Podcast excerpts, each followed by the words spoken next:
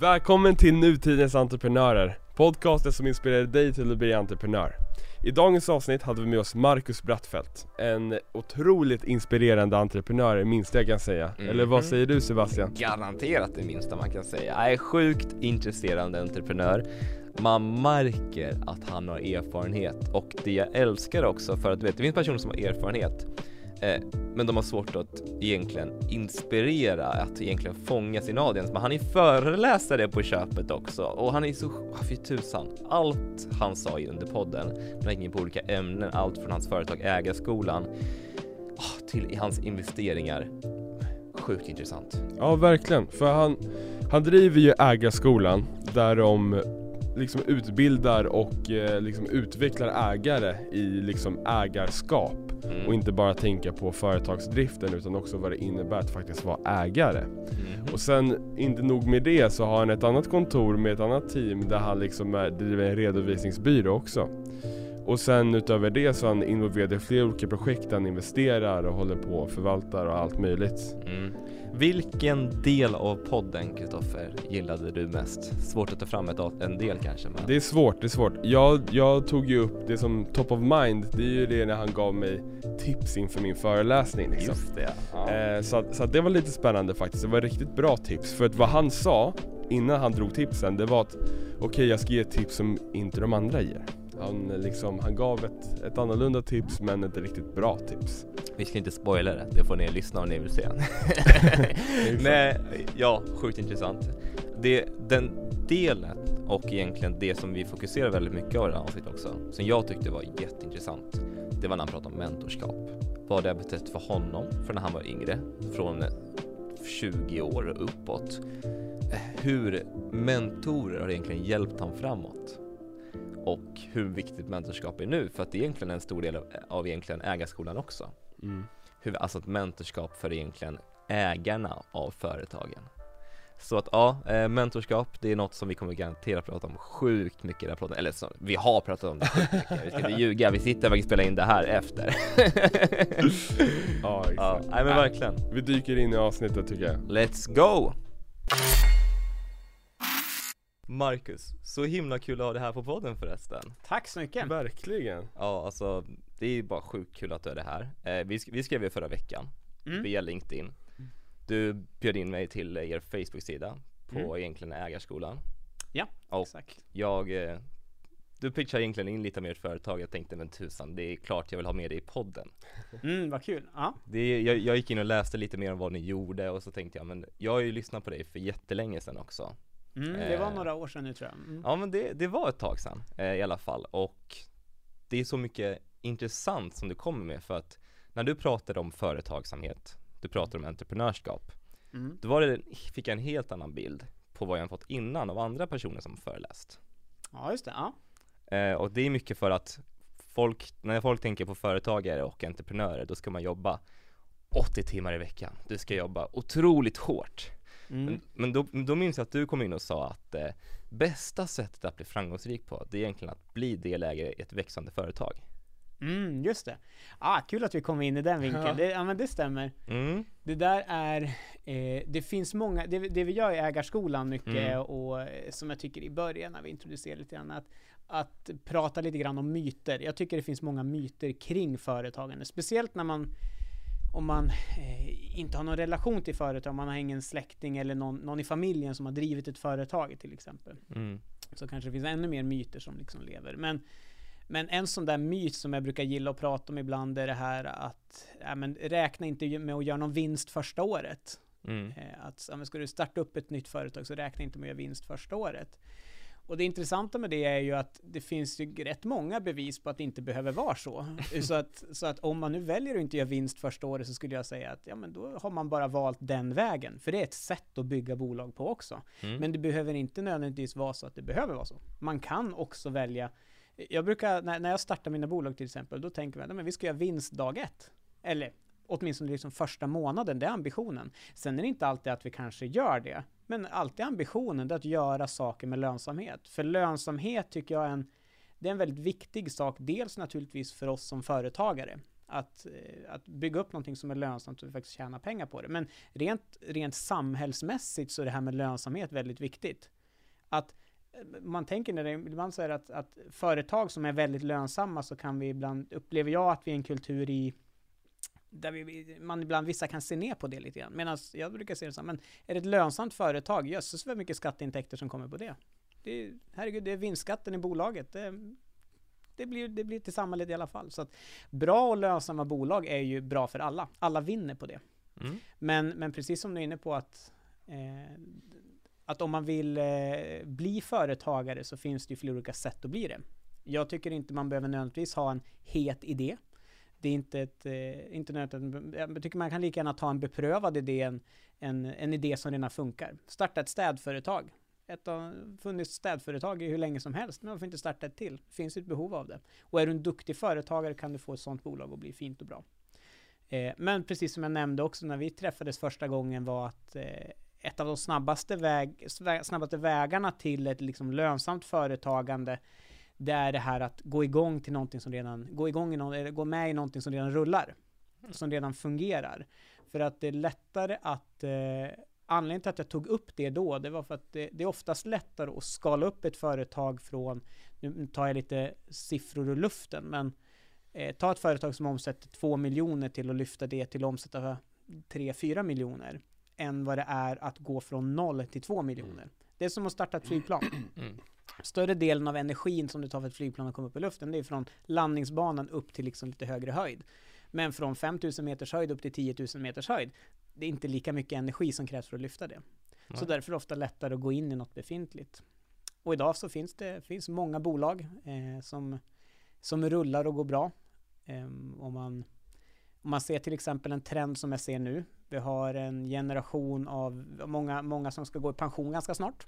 Till exempel en stor generation där, babyboom-generationen, de som föddes efter andra världskriget kan man säga. De är pensionsålder och lite där till. En stor generation, jag tror i globalt sett så brukar man prata om den här babyboom-generationen, att det föddes 1 miljard barn under de här åren 1950-1960. Och många av dem har väldigt fina bolag, har byggt upp företag, varit företagare länge, och många av dem har ingen given så här successionsordning. Ingen given person som ska ta över. För det kanske inte finns någon liksom given plan hur de ska sälja företaget och sådär. Så att vi har också en trend idag som jag ser är väldigt intressant att kolla på. Det är befintliga bolag som är stabila, fina och lönsamma, som gör ett bra jobb och serva samhället och serva sin personal och sådär. Som man lika gärna kan gå och leta efter och se och ta över något som redan varit stabilt i 10 år till exempel. Fair point. En lång utläggning där. Ja, verkligen. Men jag satt och bara liksom tog in all information. Jag tycker det är sjukt intressant. Ja, det är genast många frågor som dyker upp direkt. Man blir väldigt nyfiken på det hela. Jag tänker lite grann på det här som du sa senast också. Med det här. Men då är det liksom, är det vanligt att det är utomstående personer som kommer och kliver in i sådana typer av företag? Eller menar du då att de köper upp det företaget när de andra vill gå i pension? Där finns det ju en rad olika sätt att göra det på, men allt från det ena till att rakt av hitta ett företag som är till salu. Det finns ju företagsmäklare precis som det finns bostadsmäklare. Och hitta företag som är till salu och sen göra en uppgörelse där hur man kan komma in. Jag menar, även en sån där sak som många tror att om jag ska köpa ett företag då måste jag ha massa egna pengar. Ja, det underlättar ju kanske att ha någonting att gå in med själv, men inte alltid så att för att gå in i ett bolag att du behöver ha några egna pengar, utan det går att finansiera på andra sätt. Har du dessutom en säljare som säljer sitt bolag som är mer mån om att det här är en person som kommer ta hand om mitt bolag som jag har drivit i många år, då kan säljaren vara mer öppen för att, men hur löser vi det här? Jag skulle gärna lämna över mitt fina bolag, jag har byggt min bebis här, lämna över den till dig, för jag tror du kommer ta hand om den bra. Så vad har du så? Nej, men jag har inga egna pengar. Nej, okej, vad kan du göra? Nej, men jag kanske får 50% belåning och sen så kan jag betala av det här under 3-5 år med vinsterna vi kommer göra med det här företaget. Och är det ett stabilt bolag så är det, kanske man kan förutspå mer vad vinsterna kommer vara framöver. Så det mycket handlar om att komma överens med den som säljer bolaget. Och där är det inte alltid så att pengarna är det som är det viktigaste alla gånger. Spännande. Ser man också då en trend på vad det är för typ av företag? För jag tänker så här att nu för tiden är det ju mer techbolag som startas jämfört med vad det var för 10 år sedan. Liksom. Och då är jag lite nyfiken där. Vad ser man att det är? Är det liksom, det här är massa frisörsalonger eller är det liksom, vad är det för typ av företag? Förstår att det är blandat såklart. Jättebra fråga. Nej, men dels naturligtvis, det finns ju många sådana här småbolag där det är vad ska man säga, en företagare som har drivit sitt bolag och i mångt och mycket är ganska ensam. Alltså att det här är en ensamföretagare eller har en eller ett par anställda. Ju mindre företaget är, desto svårare blir det ju på något vis att ta över det. För då är det så väldigt mycket kopplat till den här företagaren, personen. Kunderna vet och har gått och haft att göra och gjort affärer med samma person i decennium. Liksom. Då är det ju svårare att axla och bara kliva in i den. De här bolagen som jag tänker främst på, det är snarare företag där ägaren kanske inte är lika aktiv längre. Där vi pratar att en ägare som är 65 börjar närma sig 70 liksom, och har backat sedan 5 år tillbaka, har den backat lite grann. Och personalen har mer backat upp. Det kanske finns 5, 10, 20 anställda i det här företaget som mer eller mindre driftar hela företaget. Så sådana finns det ganska många av. Det finns förvånansvärt många. Jag har en bekant till mig som jobbar på ett riskkapitalbolag och de fokuserar mest på att växa och gå in i företag som omsätter och köpa upp bolag som omsätter 100 miljoner och mer. Och jag konstaterar en gång, jag kommer ihåg det, jag satt på en lunch med honom och så frågade jag, men egentligen så här, i Sverige, vi är inte så jättestort land. Hur många företag finns det som omsätter mer än 100 miljoner egentligen? I min värld är det ett rätt stort bolag. Men han sa, det är betydligt fler än du tror. Så att det är ingen brist på dem. Så nej, just det kanske är sant. Vad vet jag har aldrig tänkt på det. Men sen när man kollar på segmentet att företag som omsätter mellan kanske 10 och 50 miljoner. Det finns väldigt, väldigt, väldigt många sådana företag. Och sådana företag kan stå ganska bra själv också många gånger och vara stabila. Ett sätt om man vore en yngre person, om man tar ett perspektiv, den frågan, så kan det mer vara att hitta ett företag och börja gå in i. Man kanske inte vill gå in och säga att det här är någon som vill lämna och nu ska jag ta över 100% nu. Utan kanske snarare kolla på då, vem är det som om 5 år är lite sugen på att inte jobba mer?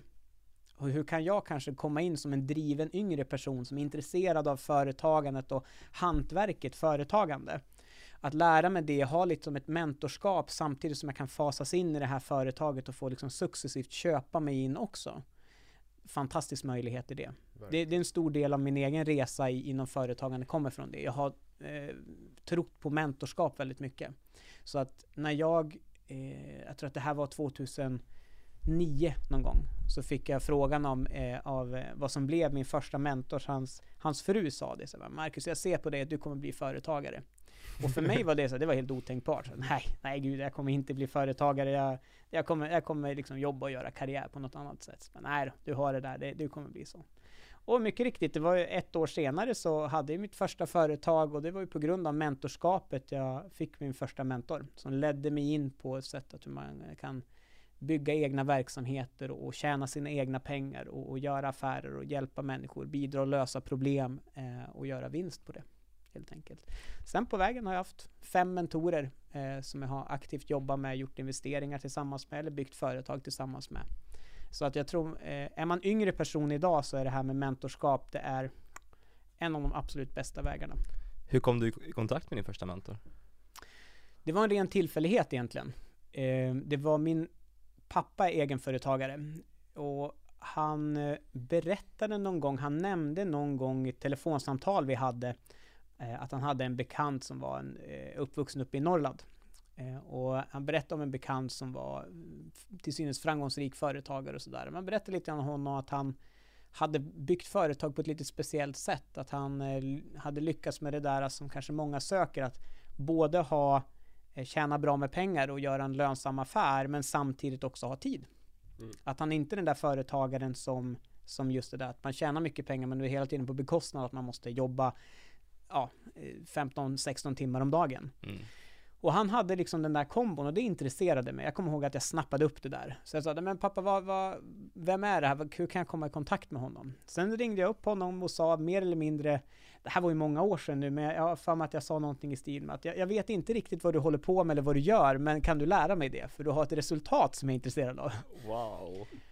Och han var, det visade sig att han var den här personen, han är en väldigt bra historieberättare. Mm. Så att han tog mig lite grann under sina vingar och berättade historier hur han hade byggt sina företag och byggt upp sitt liv, och han resonerade kring hur man ska bygga för också ett trevligt liv med företagen så man inte jobbar ihjäl sig liksom. Mm. Så det var första spåret in. Men det var en tillfällighet för att svara på frågan där. Det var men jag tror att för de allra flesta som kanske tänker på det, men hur ska jag hitta min kanske första mentor? Så tror jag att de finns runt om en när man har de ögonen och börjar leta. 100%, och det är det jag menar, att även om det var en tillfällighet, många skulle inte se det tillfället och många skulle inte våga ta det där samtalet och bara ringa och lägga den där pitchen. Jag vet inte vad du gör, vem du är, men jag gillar ditt resultat och jag vill gärna veta hur kommer man dit. Och det är så sjukt intressant, för att det är oftast, det finns ju vissa tillfällen konstant i sitt liv, och då finns det antingen de som ser dem och vågar ta tillfällen, för att den kommer inte flyga till och bara här. Eller så finns det de som inte ser det, och då finns det såklart inga tillfällen. Ja visst. Ja verkligen. Det handlar om att fånga det liksom, när det väl dyker upp. Alltså sådana här tillfällen och liknande sådär.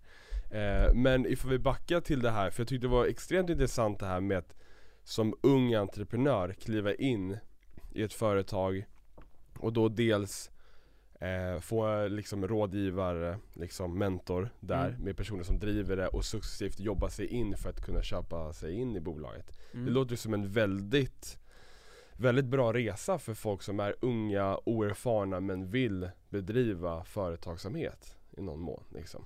Absolut.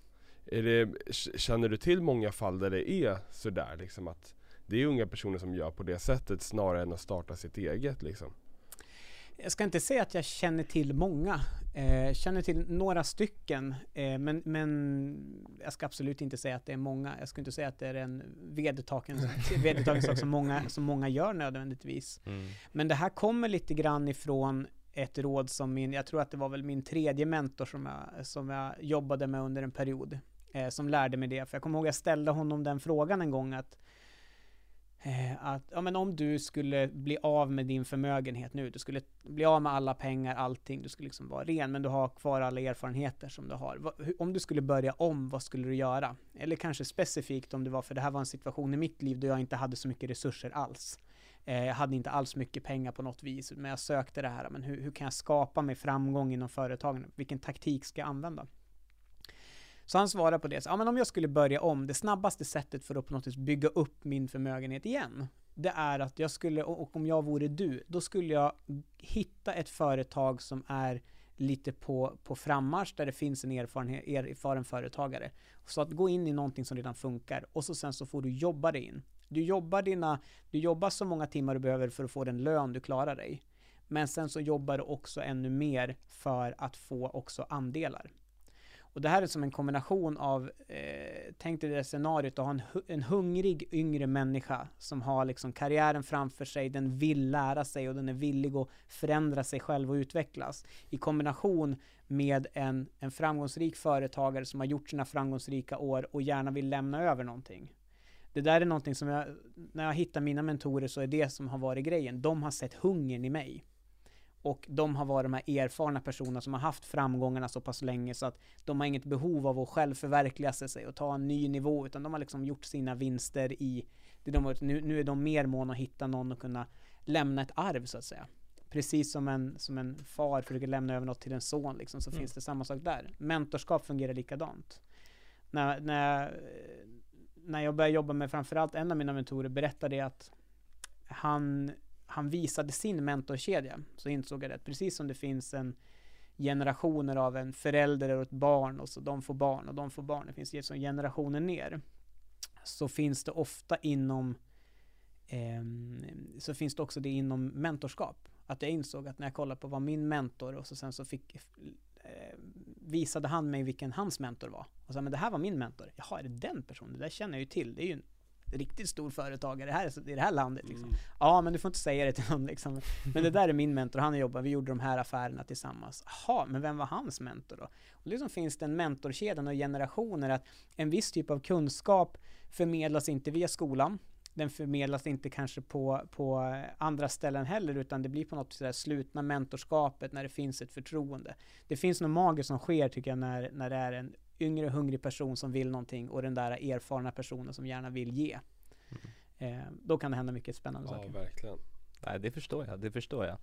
Så när du var, när du fick din första mentor, eventuellt en andra, vad var det du letade i en mentor när du började fatta att det här är ett bra sätt att gå framåt? Ja, alltså om vi säger så här, jag ska göra enkelt. När jag började, så det jag var ute efter, jag sökte ju något sätt att skapa framgång på. Så, men hur blir jag framgångsrik? Hur kan jag hade på något sätt insett att för det här, vid det här tillfället då hoppade jag faktiskt av universitetet. Så att när jag hade det här mentorskapet och den här mentorn som jag jobbade med, så insåg jag hur värdefullt mentorskap är. Och jag hade pluggat ett år på universitet och jag pluggade personalvetare. Så när jag hade pluggat ett år på universitet så såg jag att om jag fortsätter gå den här vägen, universitetsvägen, det är inget fel på den. Jag gillade och trivdes väldigt bra i den utbildningen. Men jag insåg att det kommer inte skapa det livet jag är ute efter. Om jag fortsätter gå den här vägen, då kommer jag ta en anställning och så blir jag personalchef någonstans. Och så, sen så försökte jag se hur karriären skulle kunna se ut. Och jag var inte så taggad på det. Jag tänkte, nej men jag tror att det går att skapa ett annat typ av liv. Och det var mer spännande. Och då tog jag beslutet att ta studieuppehåll från universitetet för att då gå in i det här gemensamma företaget med min första mentor.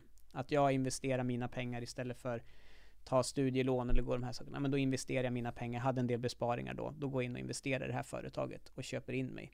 Och så sen så jobbar vi på att få det att fungera. Så det var läroresa bara det. Wow. Kan vi gå in lite på vad det var för typ av företag? Ja, absolut. Absolut. Det var ett säljföretag. Vi hade, det här var ju, nu ska vi se, det här var 10-12 år sedan någonting. Det var ett företag som tillverkade ekologiska och naturliga kosttillskott. Det började bli mer och mer en hälsotrend då som växte fram. Idag är det ju naturligtvis en jättehälsotrend, men då började det puttra på lite mer. Så då såg vi att ja, men det här med naturligt, ekologiskt kosttillskott, det kommer växa på sig. Så vi hade en line-up med ungefär, jag tror 3 stycken tillskott som vi producerade, och så sen så var vi ute och sålde det. Så vi hade byggt en säljorganisation och vi hade även liksom återförsäljare, butiker och sådana saker. Men vi försökte rent ut sagt sälja vart än vi kunde sälja helt enkelt. Så det, men det var en intressant resa. Vi växte det ett antal år. Gud, det finns många historier i den där. Kan jag säga. Det ena ledde till det andra. Men det där är just för att se en poäng i det där. Att man kommer aldrig att veta vart man hamnar någonstans där, när man börjar någonting. Så jag tror att det viktiga är att våga kanske säga ja till någonting innan, även om du inte vet vad utfallet kommer bli. Bara med vetskapen om att det här kommer att ta mig någonstans. Jag gick mycket på magkänsla. Ja, men det här känns bra, det här kommer vara den vägen som kommer bli bra för mig. Sen gick vi igenom jättemycket motgångar och utmaningar, men det var det som fick mig att växa också. Det var det som fick mig att lära mig nya saker som gjorde att jag kunde gå in i nästa företag och bygga nästa företag. Och det ledde till att jag hittade nästa mentor jag kunde följa och göra affärer med, som ledde till nästa, som ledde till nästa.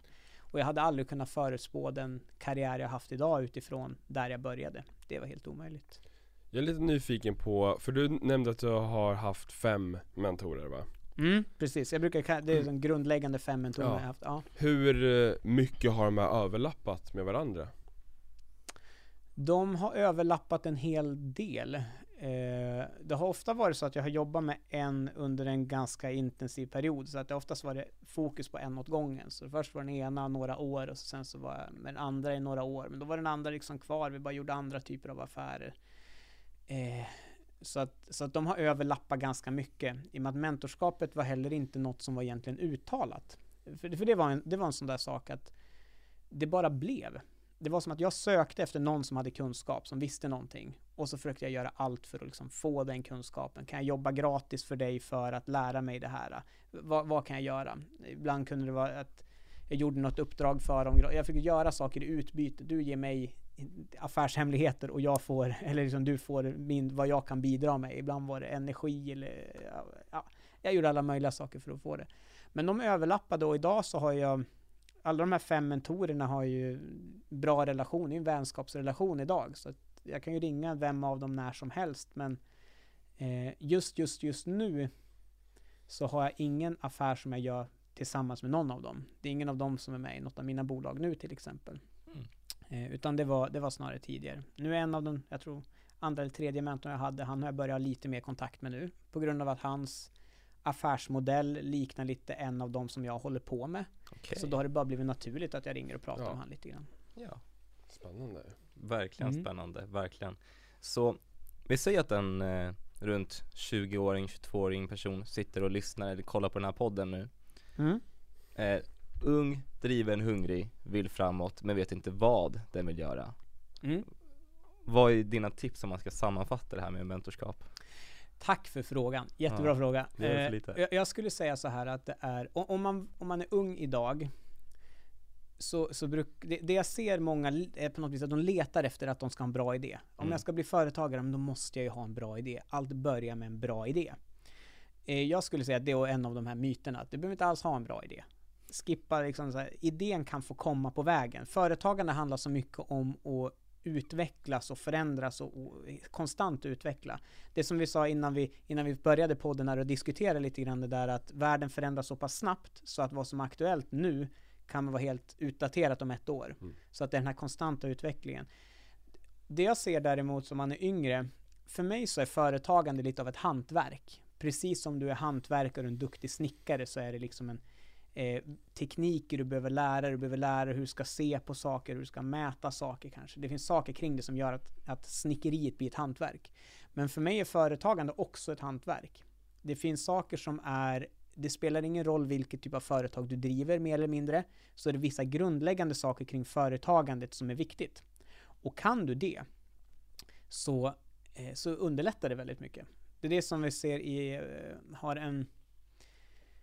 har en föreläsning som jag brukar köra ibland kring det där. Att jag brukar säga att alla företagare har 3 roller.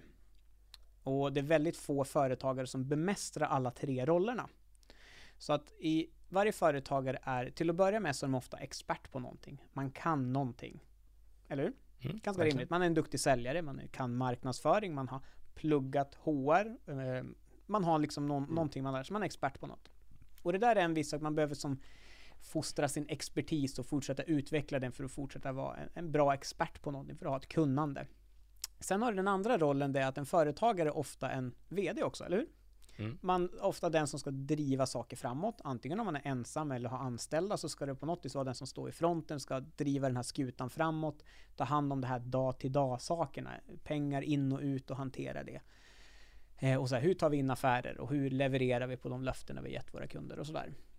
Så du behöver vara en duktig vd eller företagsledare också. Och det är vad jag kallar att driva verksamheten framåt. Men sen är det den tredje rollen, och här ser jag väldigt många kanske inte är lika duktiga, i alla fall inte småföretagare missar ofta den här tredje. Och det är att vara också en duktig ägare. Därav namnet på företaget eller på varumärket som var just Ägarskolan. Mm. Att det är skillnad på att vara en företagare och vara en ägare för mig. En företagare och en vd driver verksamheten framåt, medan en ägare behöver se till att förvalta aktierna i det här aktiebolaget. Och där är andra saker som spelar roll.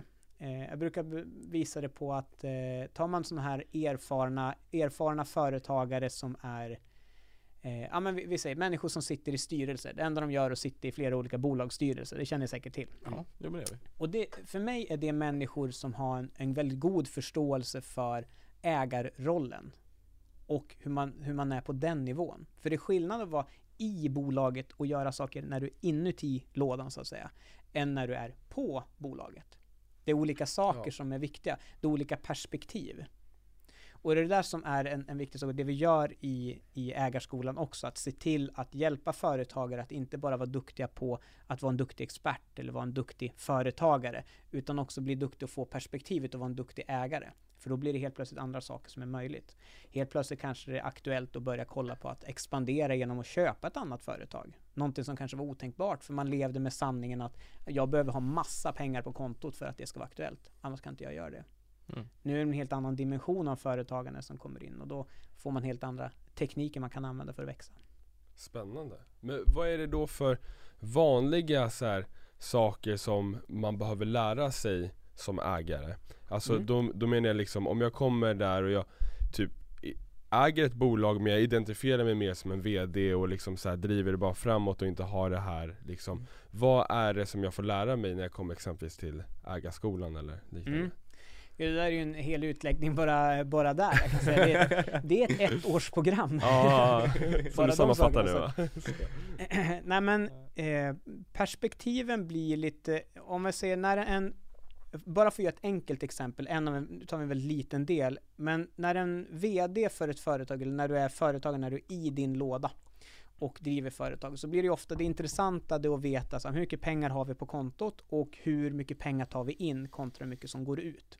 Så vdn den tänker pengar in, pengar ut. Vi får in så här mycket affärer och vi har så här mycket kostnader. Eller hur? Det är liksom, det är det som sker hela tiden. Det är ofta det man har ögonen på. Och det skapar någon form av lönsamhet också naturligtvis. Och så har man koll på lönsamheten. Medan en ägare i min mening, den kollar mer på, naturligtvis är de aspekterna viktig. Men de kollar också på till exempel hur mycket är det här bolaget värt? Jag börjar värdera mitt företag varje år kanske. Att försöka jobba på att skapa så att det här företaget blir värt någonting för någon annan förutom mig. Så att det här om 5 år också kan säljas. Så när jag inte längre ska driva mitt företag av anledningar som att gå i pension eller andra aktuella saker som att om någon blir sjuk eller om jag blir sjuk, att jag inte kan driva det vidare, så kan jag sälja det här vidare, lämna det vidare till någon annan som kan få det att leva vidare. Många företagare, speciellt småföretagare är en ganska stor benämning i det här landet. Det är ungefär allting som omsätter 100 miljoner och neråt. Så att småföretagare kan vara ganska stora bolag också. Men många gånger så är det så där att ägaren blir en så pass viktig del för företaget. Så att om ägaren får en allvarlig sjukdom, då måste man mer lägga ner allting. Det går inte att fortsätta för att den där var en sån viktig kugge. Ur ett ägarperspektiv så blir det istället att se hur kan vi få det här att snurra utan att jag alltid är där. Hur kan jag få det att bli värdefullt också? Kan jag bygga upp ett företag som får ett fint bolagsvärde och sen kan jag kliva ur det och sälja det och så kan jag investera pengarna och bygga upp ett annat företag. Och där finns det ju en hel harang med saker som öppnar upp sig där. Och bara för att koppla lätt vid det utan för att gå in djupt på det, för det kan bli en lång diskussion. Det är just att en av mina mentorer lärde mig de här sakerna att resonera så, och det kom mycket från hans mentor som är en liksom, miljardär i Sverige och sådär. Så han visar mig det där att ja, men, om du är en duktig företagare och kan bygga upp företag så är det värdefullt för samhället. För samhället behöver företag för att kunna ha anställda människor och för skatteintäkter. Vital del för att hela samhället ska snurra. Därför så finns det en av de finaste incitamenten i Sverige finns det skattemässigt. Så om man ser till exempel då skattelagen hur vi skattar, så finns det ett av få sätt att jobba skattefritt och skapa en skattefri vinst till exempel. Det är genom att bygga bolag. Du går in i ett företag, du köper ett företag, men framförallt du säljer ett företag på ett visst sätt ska jag säga. Det här ska man ta rådgivning kring om man är intresserad av att göra det. Så går det att sälja företag och göra det skattefritt. Wow. Och då kan du ganska snabbt bygga upp, det går väldigt mycket snabbare att bygga upp en förmögenhet på saker om du inte behöver skatta mellan varje köp och sälj av någonting. Så att du bygger upp någonting, säljer företaget, går in i nästa och bygger upp, säljer företaget och så vidare. Finns det system i det alltså system på hur man ska göra det? Ja, absolut. Okay. Absolut. Så mycket sådana där saker är det vi gör i Ägarskolan också. Ge hela manualen för att så här kan man göra. Sen ska inte alla göra det. Nej. Det passar inte alla. Men jag tycker det var en av mina drivkrafter till varför jag startade Ägarskolan. Det kom just ifrån att jag fick sådana råd och mina mentorer visade mig om så här funkar skatter, så här funkar lite världen, så här funkar företagandet.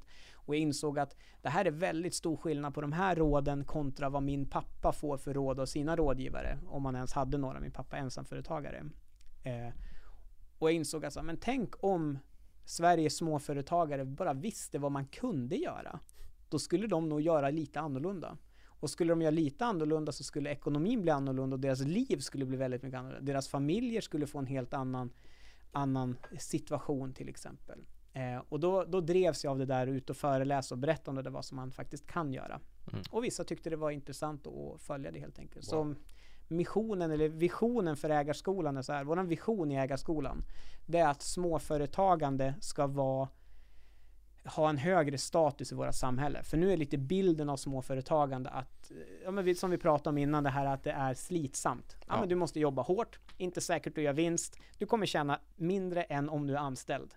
Och jag vill säga så här, det är ju riktigt bullshit. Det behöver ju inte vara så. Det finns ju många exempel där det inte behöver vara så. Ja. Så visionen är att småföretagandet ska få en högre status, att fler människor väljer att göra, alltså, nej men jag kanske ska göra den här karriärbanan, bygga någonting eget.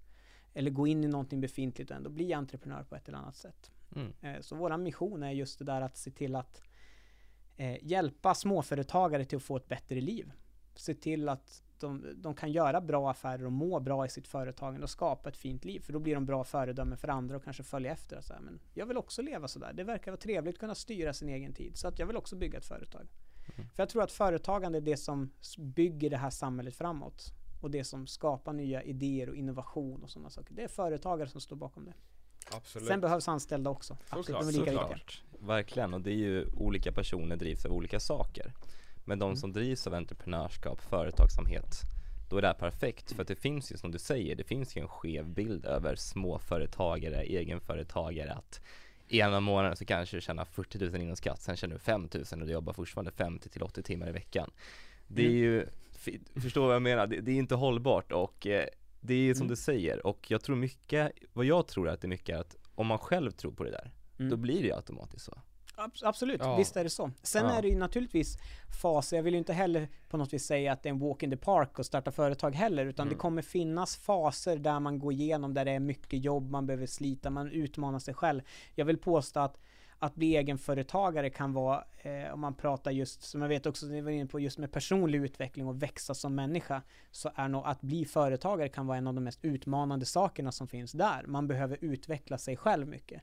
För företagets framgång är ofta likställd till hur framgångsrik jag kan bygga mig själv. Och då är det så många andra saker som är viktigt. Om jag har en dålig hälsa, är dålig på att ta hand om min kropp, då kommer det gå ut över mitt företag. Så företaget kommer spegla det också. Det är fascinerande hur företag många gånger speglar sin ägare lite grann. Vilket gör att vill jag att företaget ska bli bättre, måste jag bli bättre också. För att kunna leda mitt företag framåt och bli bättre. Verkligen.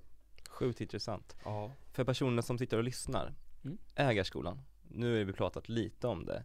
Men vad är det ni gör på Ägarskolan? Ni hjälper generellt sett småföretagare alltså. Ja, så småföretagare, våran målgrupp är småföretagare framför allt. Sen sitter jag som rådgivare till en del andra och större företag också. Men vi hjälper, Ägarskolan är stöd, så vi jobbar bara med ägarna. Så att vi har inga utbildningar för den som är vd, försäljningschef eller någonting sånt. Vi har ingen utbildning för någon anställd, utan vi har bara utbildningar för de som också äger sitt eget bolag.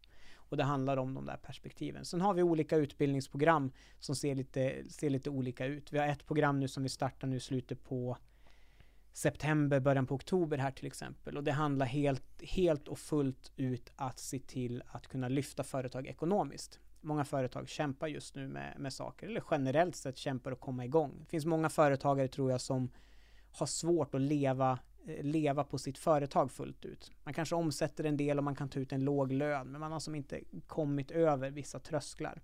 Då är det här är ett program för dem, det är det vi fokuserar på nu till exempel. Så där kommer vi köra lite olika setups på det, men fokus på pengarna i första läget, det är det. Sen är de i steg, man kan gå hela vårt utbildningsprogram och då är det flera steg i det helt enkelt. Just det, och så är utbildningen ett år ungefär. Ja, vi har ett program som ligger löpande som vi kör som liksom ligger årsvis också. Det är vårt insiderprogram till exempel. Så insiderprogrammet, det handlar om att då får man hela baksidan av det vi gör och hur vi gör det. Då är vi helt transparenta med saker. Så till exempel om vi gör marknadsföring på ett visst sätt, alla som går vårt insiderprogram, då får de så här ser våra marknadsföringsmail ut. Liksom. De får våra mallar, våra sätt att så här mäter vi resultat internt till exempel. Att vi är helt transparenta. Så det är en grupp som har gått igenom flera utbildningsstegen. Sen håller vi på en del med att arrangera ägarresor också till exempel. Företagare, framförallt småföretagare, är inte så... Generellt skulle jag säga inte så duktig kanske på att fira och unna sig själv saker. Utan det är alltid man offrar sig själv för företagets skull hela tiden. Så då har vi ägarresor där vi tar med företagare och så åker vi på lite inspirerande resor till exempel. Nu har det varit ganska mycket paus på det under 2020 här. Det förstår man. Helt förståeligt. Men vi ser verkligen fram emot att kunna dra igång dem nu framöver också. Kul. Men alla liksom umgås och prata med andra företagsägare som är i liknande situation. Mm. Så det är som ett community för det helt enkelt. Ja. Jag är lite nyfiken på, om vi backar tillbaka lite grann till det här med just ägandeskap och typ fokus på att få sitt företag att öka i värde och sånt. Mm. Har du något så här, en typisk grej som företagare gör, alltså ett liksom någonting de råkar göra som egentligen är illa för deras företag, alltså som skadar deras liksom värde, som är väldigt vanligt. Jag ser på det, absolut. Det har ett väldigt bra exempel på det. Det finns, och jag pratar ganska mycket om den nu senast också, jag vet i Facebookgruppen som jag bjöd dig på till exempel, är alla är välkomna till den. Det är en öppen Facebookgrupp där som är community. Så där kan man gå in om man vill. Och där pratar vi en hel del om det. Och det här kommer ifrån en sak som jag lärde mig när jag jobbade rådgivare till en NHL-spelare. En av våra svenska talanger som gör karriär bort i NHL nu. Som jag är rådgivare åt. Och en sak som jag lärde mig honom efter att diskutera med honom en hel del, just den här vikten av fokus. Att kunna fokusera på rätt saker. Och småföretagare tenderar att ha ett visst fokus på... Det som driver ett företag framåt är naturligtvis försäljningen och dra in nya affärer. Förmågan att kunna ta in nya kunder och nya affärer till sig själv, eller hur? Mm. Men småföretagare har en viss tendens att gömma sig bakom uppgifter som inte är lika viktiga. Så att till exempel, man sitter på sitt kontor och sen så här, jag borde ringa den här kunden, eller jag borde nu göra den här marknadsföringen, eller jag borde ta den här kundkontakten, försöka sälja in det här eller följa upp den här kunden. Men det här med att skicka ut de här fakturorna vart ju viktigare. Eller och just det, jag måste sortera de här kvittorna, för jag måste ju skicka, om 2 veckor ska jag skicka iväg bokföringen till min redovisare eller vad det nu kan vara. Så att man gömmer sig bakom administrationen istället för att göra de här sakerna som egentligen får företaget att växa. Och det där kommer tillbaka till lite grann till rädslor. Att för att företaget ska utvecklas och växa så måste man själv växa och utmana sina rädslor en del. Och det som jag ser är just den här prioriteringen mellan administration och marknadsföring och försäljning. Att man gömmer sig för det. Att ett bra sätt att växa, det gör mer marknadsföring. Syns mer. Se till att ta kontakt och visa potentiella kunder att du finns och vad du erbjuder för någonting. Och det som hindrar det är att jag är rädd för att få ett nej. Jag kanske är rädd för att säga, jag är rädd för att liksom bli nekad av någon. Så därför så säger jag till mig själv att kvittorna var viktigare just nu den här veckan. Och så rånar jag mig själv på min egen framgång, vad jag skulle kunna haft, genom att inte ta kontakt med kunder. Så det är ett sånt där klassiskt misstag att småföretagare tenderar att lägga lite för mycket tid, lite för länge på administration. Snarare än de sakerna som egentligen gör att företaget växer vidare. Mm. Och då tänker jag spontant är det att man är blind då, att man inte känner att man ser det här borde göras, eller att man känner lite magkänslan att det här var lite jobbigt så jag vågar inte hoppa över den här tröskeln. Mm. Ja. Det är ju egentligen det. Där tror de flesta vet svaret på det också. Ja, men det är ju rädslan. Ja, och därför jag tror att vi tar med mycket i våra utbildningar, framförallt i vissa program är vi väldigt fokuserade på det. Det är kombinationen av att lära ut tekniker som fungerar, men också den här personliga utvecklingen. Mm. Så att vi har ett program så ger vi väldigt mycket fokus på det där, att naturligtvis kan vi lära ut sätt att marknadsföra på och sälja på som vi vet fungerar, men det är ju lönlöst om någon sitter jätterädd för att göra och genomföra. Då måste vi hjälpa den personliga utvecklingen så att de vågar komma över de där rädslorna. Så att de stora genombrotten, de kommer framförallt när vi visar människor vad det är som står i vägen för dem. Själva görandet blir mycket enklare då.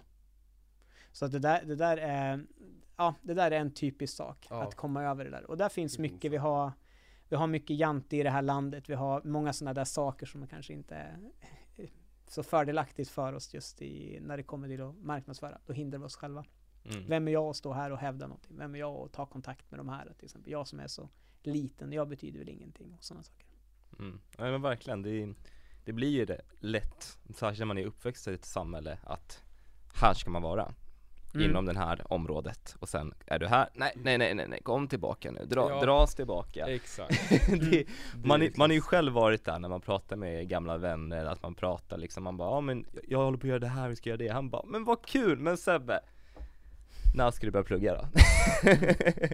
Ja. Det är traditionella. Och jag tror att det har lite med det sakerna att göra också. Det du säger, att man inte vågar göra de här små extrema sakerna som kanske inte ens är extrema, att lyfta på det här telefonsamtalet, ringa upp den där kunden, det kopplas väldigt mycket också. Mm. Ja visst, absolut. Mm. Absolut. Jag brukar alltid säga det att vi människor agerar alltid i linje med vår egen självbild. Mm. Och har man en självbild, jag vet att jag och min pappa hade många diskussioner om det där, att just det där identiteten småföretagare. Att jag hade en diskussion en gång som jag tycker var väldigt intressant. Då han sa det att, eller jag påpekade för honom så här, pappa, jag tror aldrig du kommer aldrig anställa och växa ditt företag något mer. Han bara, nej, förmodligen inte. Nej, och är inte det på grund av att du identifierar dig som och du är stolt av att vara just småföretagaren, eller hur? Ja, då är det nog rätt. För det var en sån del av hans identitet, så han kunde inte se sig själv ha anställda. Så nej, men jag är ju småföretagare, jag är ensamföretagaren. Jag jobbar med det här och det är jag. Så att företaget var han på något vis. Så att utveckla och ta nya höjder och skapa nya resultat är många gånger också att börja förändra sin egen självbild. Alltså, men vem kan jag vara? Inte bara vem är jag nu, men vem skulle jag kunna bli? Om jag lär mig att utmana mig själv och utmana de här rädslorna, skulle jag kunna vara den som faktiskt har 10 anställda, 20 anställda? Ja, kanske. Och när den tanken börjar växa, då börjar man göra de förändringarna med en själv så att man växer till att bli den personen som kan hantera det bolaget. Så människan kommer först, att jag behöver bli och klä i med den rollen som kan hantera det. Och sen kommer resultatet. Mm. Det är som att man jag brukar säga att man göra, ha. Så om man vill ha någonting, då måste man börja med och vem vill du, den du behöver bli för att kunna få det. Så vem behöver jag vara för att kunna göra de här aktiviteterna som skapar det resultatet? Mm. Så det börjar på något sätt alltid inifrån. Mm. Ja, verkligen. Det är otroligt viktigt att börja där. Det är ju som du säger, du kan ju peppa dem och lära dem jättemycket om sälj, men om de inte vågar agera på det, då är det ju liksom... Nej, det spelar ingen roll. Nej, liksom verkligen. Nej, precis. Så det där är när jag körde workshopparna förut som vi hade, så var det en av mina absoluta favoritövningar som jag hade när vi just hjälpte människor att lyfta på blockeringar från att våga marknadsföra sig själv mer. Så den övningen, då brukade alltid halva rummet brukade gråta när vi var klara med den övningen. Och det var inte för saker jag sa, utan för saker som jag liksom visade på, så sen fick de säga det själv. Och då när de inser själv så här, nej men vänta, är det här minnet som nu har stått i vägen och spökat? Är det på grund av vad min mamma berättade för mig när jag var liten att jag håller fortfarande taget, det här är min identitet? Är det här fortfarande det som gör att jag får en rädsla varje gång det här sker till exempel? Så det är mycket fokus på personlig utveckling också? Ja, en hel del just när det kommer till sådana saker. Det är kombinationen av det där kombinationen av teknisk liksom affärsutveckling och rena tekniker och system, och även det personliga också, att växa personen. Och därav just vårt fokus är ägaren, och ägaren är ju en människa. Ja. Och då måste vi växa människan, och då kommer företaget med också. Mm. Sjukt. Hur många elever har ni då? Vi har, nu har vi ställt om ganska mycket, så nu har vi inte jättemånga. Vi har ett antal som går de här löpande programmen som vi har. Men vi har varit mycket nu ett arbete under 2020 att ställa om. Förut så hade vi förlitat oss mycket på föreläsningar, så vi var ute och föreläste på olika scener, och sen så därifrån så kunde man gå vår workshop, och därifrån till en längre workshop, och därifrån in till ett löpande program och så vidare. Nu i och med allt som har hänt med pandemin det här året så fick vi liksom ställa om allting, så att nu är vi precis klara med att göra allting online istället. Så nu har vi en helt annan affärsmodell som vi tar igenom. Så att det är egentligen först nu i september vi kommer börja ta in nya. Så det här året har vi egentligen haft kvar de som går det löpande programmet bara, som vi jobbar med. Okay. Men sen har det varit så att ha en del rådgivningar som jag sitter med som rådgivare i andra företag helt enkelt, så att vi har att göra ändå. Men nu i september allting blir online då. Hur ser det ut nu då? Nu när det är online liksom, hur är det utformat nu? Är det en plattform där man går in och... Ja, vi har allting ligger ganska sekventiellt så att säga. Så vet du, vi tar igenom våra kunder genom liksom olika steg. Det vi håller på med nu, som vi nu kör igång i september, oktober, det blir första steget att man kommer gå igenom en kort bootcamp till exempel. Så vi kommer köra 1-2 veckor, vi är fortfarande på tweakar där. Förmodligen blir det 2 veckors bootcamp för att se om det vi erbjuder, om det här passar dig som företagare. Matchar det här, det vi säger, är någonting som är intressant. Så att vi har en ganska... vi har till exempel webbinar som vi håller och presenterar oss lite. En korta webbinar, ungefär en halvtimme, för att visa olika principer och hur vi ser på företagandet. Sen kan man gå med i en bootcamp och vara med i en bootcamp med oss 2 veckor där vi handgripligen jobbar på några principer för att lyfta företaget. Och är man intresserad av det, då kan man hänga med på vårt. Då har vi ett 12-veckorsprogram där vi följer ett företag under 3 månader där vi jobbar stenhårt på vissa principer för att lyfta ekonomibiten. Därefter kan man ansöka om att hänga med i vårt insiderprogram, och det är där vi gör mer resorna och sådana saker då, och bygger community med dem. Okej. Ja, men det är sjukt kul också att höra med ett företag som tar action direkt när något händer. Det är ju så tråkigt där med corona, allt som hände, pandemin. Men det är också det intressanta i hur företag utvecklas och förändras. Så när det hände, det var ungefär början av mars. Vad tänkte ni på då? Vad hände liksom i företaget? Fick ni ta action direkt? Var det bara att hoppa in på det digitala? Ja, vi hade i viss mån så hade vi en del leverans och när vi satt och levererade våra kurser så att säga, eller utbildningar i det där, så hade vi det i viss mån online, så där kunde vi fortsätta med det. Men det som hände för oss just i Ägarskolan, jag har ju andra företag med, men just i Ägarskolan så var det att vi tappade ju alla, vi hade ju föreläsningar för hela året bokat med flera, både små och stora stenar, allt ifrån där det skulle komma 20-30 personer till där det skulle komma 1000 personer. Så att det var vi hade ju en stor publik som vi hade laddat för 2020, då kommer vi stå inför så här många, och då är det så här många som förmodligen kommer gå det steget och det steget och det steget. Så vi fick ju mer eller mindre skrota hela den grejen. Till att då ställa om till en annan modell. Okej, hur kan vi nu online träffa de här företagarna, visa dem vad vi handlar om och om det här passar dem. Och så att man gör det med enkla steg, så det blir enkelt att hänga med till exempel. Okay. Så att, men vi fick ställa om helt i det. Ja. Men vi har ju, som jag nämnde förut, jag har ju en redovisningsbyrå som jag äger också till exempel. Och där å andra sidan, där växte vi som tusan. Egentligen, vi fick ju jättemycket att göra i det företaget istället. Okay. Så att det har gått väldigt bra ändå under 2020 ändå. Vi har växt på med totalt, om man ser företagsgruppen. Ja, vad roligt. Ja, verkligen. Du gör ju en hel del alltså. Du har ju Ägarskolan, redovisningsbyrå som du pratar om, och sen också investerare. Eller hur? Precis. Jag är lite nyfiken på just, alltså, hur jobbar du som investerare? För det där är ju väldigt olika. Alltså liksom lite grann, några startups, eller liksom köper aktier i stora befintliga företag och liksom allt möjligt. Jag är lite nyfiken på vem Markus är som investerare liksom. Ja, kul fråga. Jag skulle säga att som investerare så är jag skulle säga att jag är ganska cyklisk. Ursäkta, gud, så att det är fel strup. Det hör till ibland. Ja, det är exakt. Inte jag är perfekt, herregud. Nej, men som investerare så är jag nog ganska...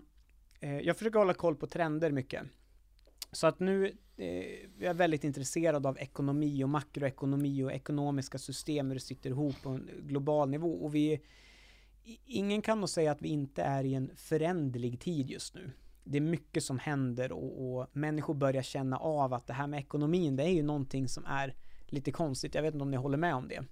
Det är liksom så här, saker förändras och vi har ekonomin dyker och vi har ser man arbetslöshetssiffror, så har vi de mest alarmerande siffrorna sedan depressionen på 30-talet på vissa nyckeltal och vissa sätt vi ser på saker. Men trots det så tar vi all time high på börsen ändå. Så att det blir en jättespridning, så att verkligheten börjar bli lite konstig. Jag tror människor börjar också känna av det här, att det är lite märkligt hur det här systemet sitter ihop. Man börjar se klyftor på saker och det blir som det är inte rimligt riktigt. Så att jag kollar mycket på en sån nivå, på något vis en makronivå, vad det är som sker, och så försöker jag vara i linje med de trenderna. Men mestadels så skulle jag säga att det jag investerar i, jag gillar att vara en ganska aktiv investerare också, vilket innebär att jag gillar att bidra dels både med ibland kanske kapital, men framförallt också med kunskap. Att se till att om jag hittar ett företag som rullar, men jag ser att okej, om de här gör de här 2 förändringarna som jag har gjort förut många gånger, då kommer det här företaget bli bättre. Och då kan jag gå in och vara en del av det. För det är inte alla investeringar som kräver pengar nödvändigtvis för att bolaget ska växa. Ibland är det helt andra saker som behövs. Men det kan vara väldigt blandat ändå. Men för att ge ett generellt svar så är det, jag gillar att gå in i mindre företag. Inte börsnoterade bolag. En enkel anledning till det är lite skatteeffekten i det. Och dels även möjligheten till utveckling också. Ett mindre företag har mycket större möjlighet att kunna utvecklas snabbt än vad ett väldigt stort bolag har till exempel. Men sen är det också som en aktiv investerare, så som jag investerar så är det många gånger det sätt jag kan skapa skattefri vinst också. Att jag kan gå in i ett bolag, hjälpa det att växa och sen kan sälja av mina andelar och jag behöver inte betala någon vinstskatt på de pengarna. Och då får jag pengarna att växa snabbare på det sättet. Men jag har en hel del... det finns mycket man kan gå in på investeringar. Men om jag säger så här, det finns mycket intressant till exempel i ädelmetall idag. Ja. Ädelmetall?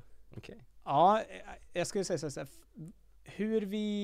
Hur centralbanker behandlar våra valutor nu i världen är ju kanske lite intressant. Det här kan ju bli en lång och komplicerad diskussion, men vi trycker mycket pengar.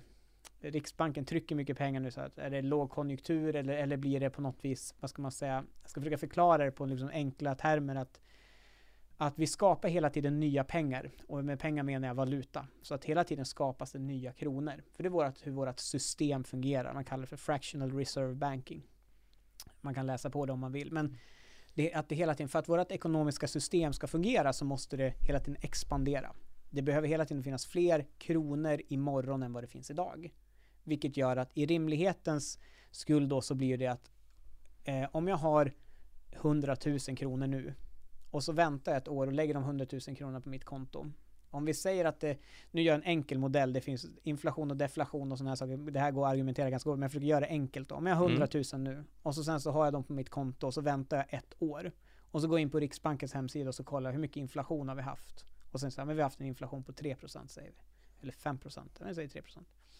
Så betyder det att mina pengar har minskat i värde. Det är fortfarande siffran 100 000 är kvar.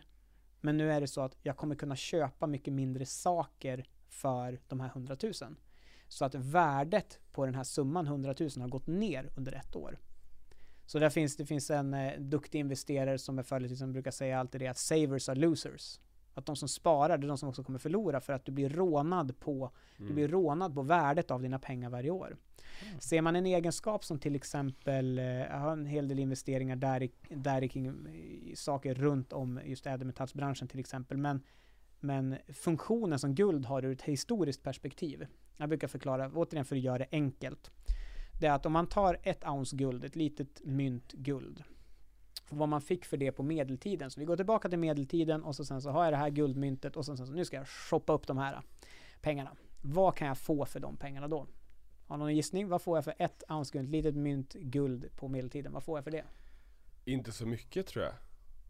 Bara min spontana känsla, det kan ju vara helt motsatsen, men bara så här, jag tror att det är såklart värt en del, men det är inte så här, du är inte rik för den. Okej, ja, jättebra. Men samtidigt så tror jag att det är svårare att få tag i det på den tiden. Därför skulle du...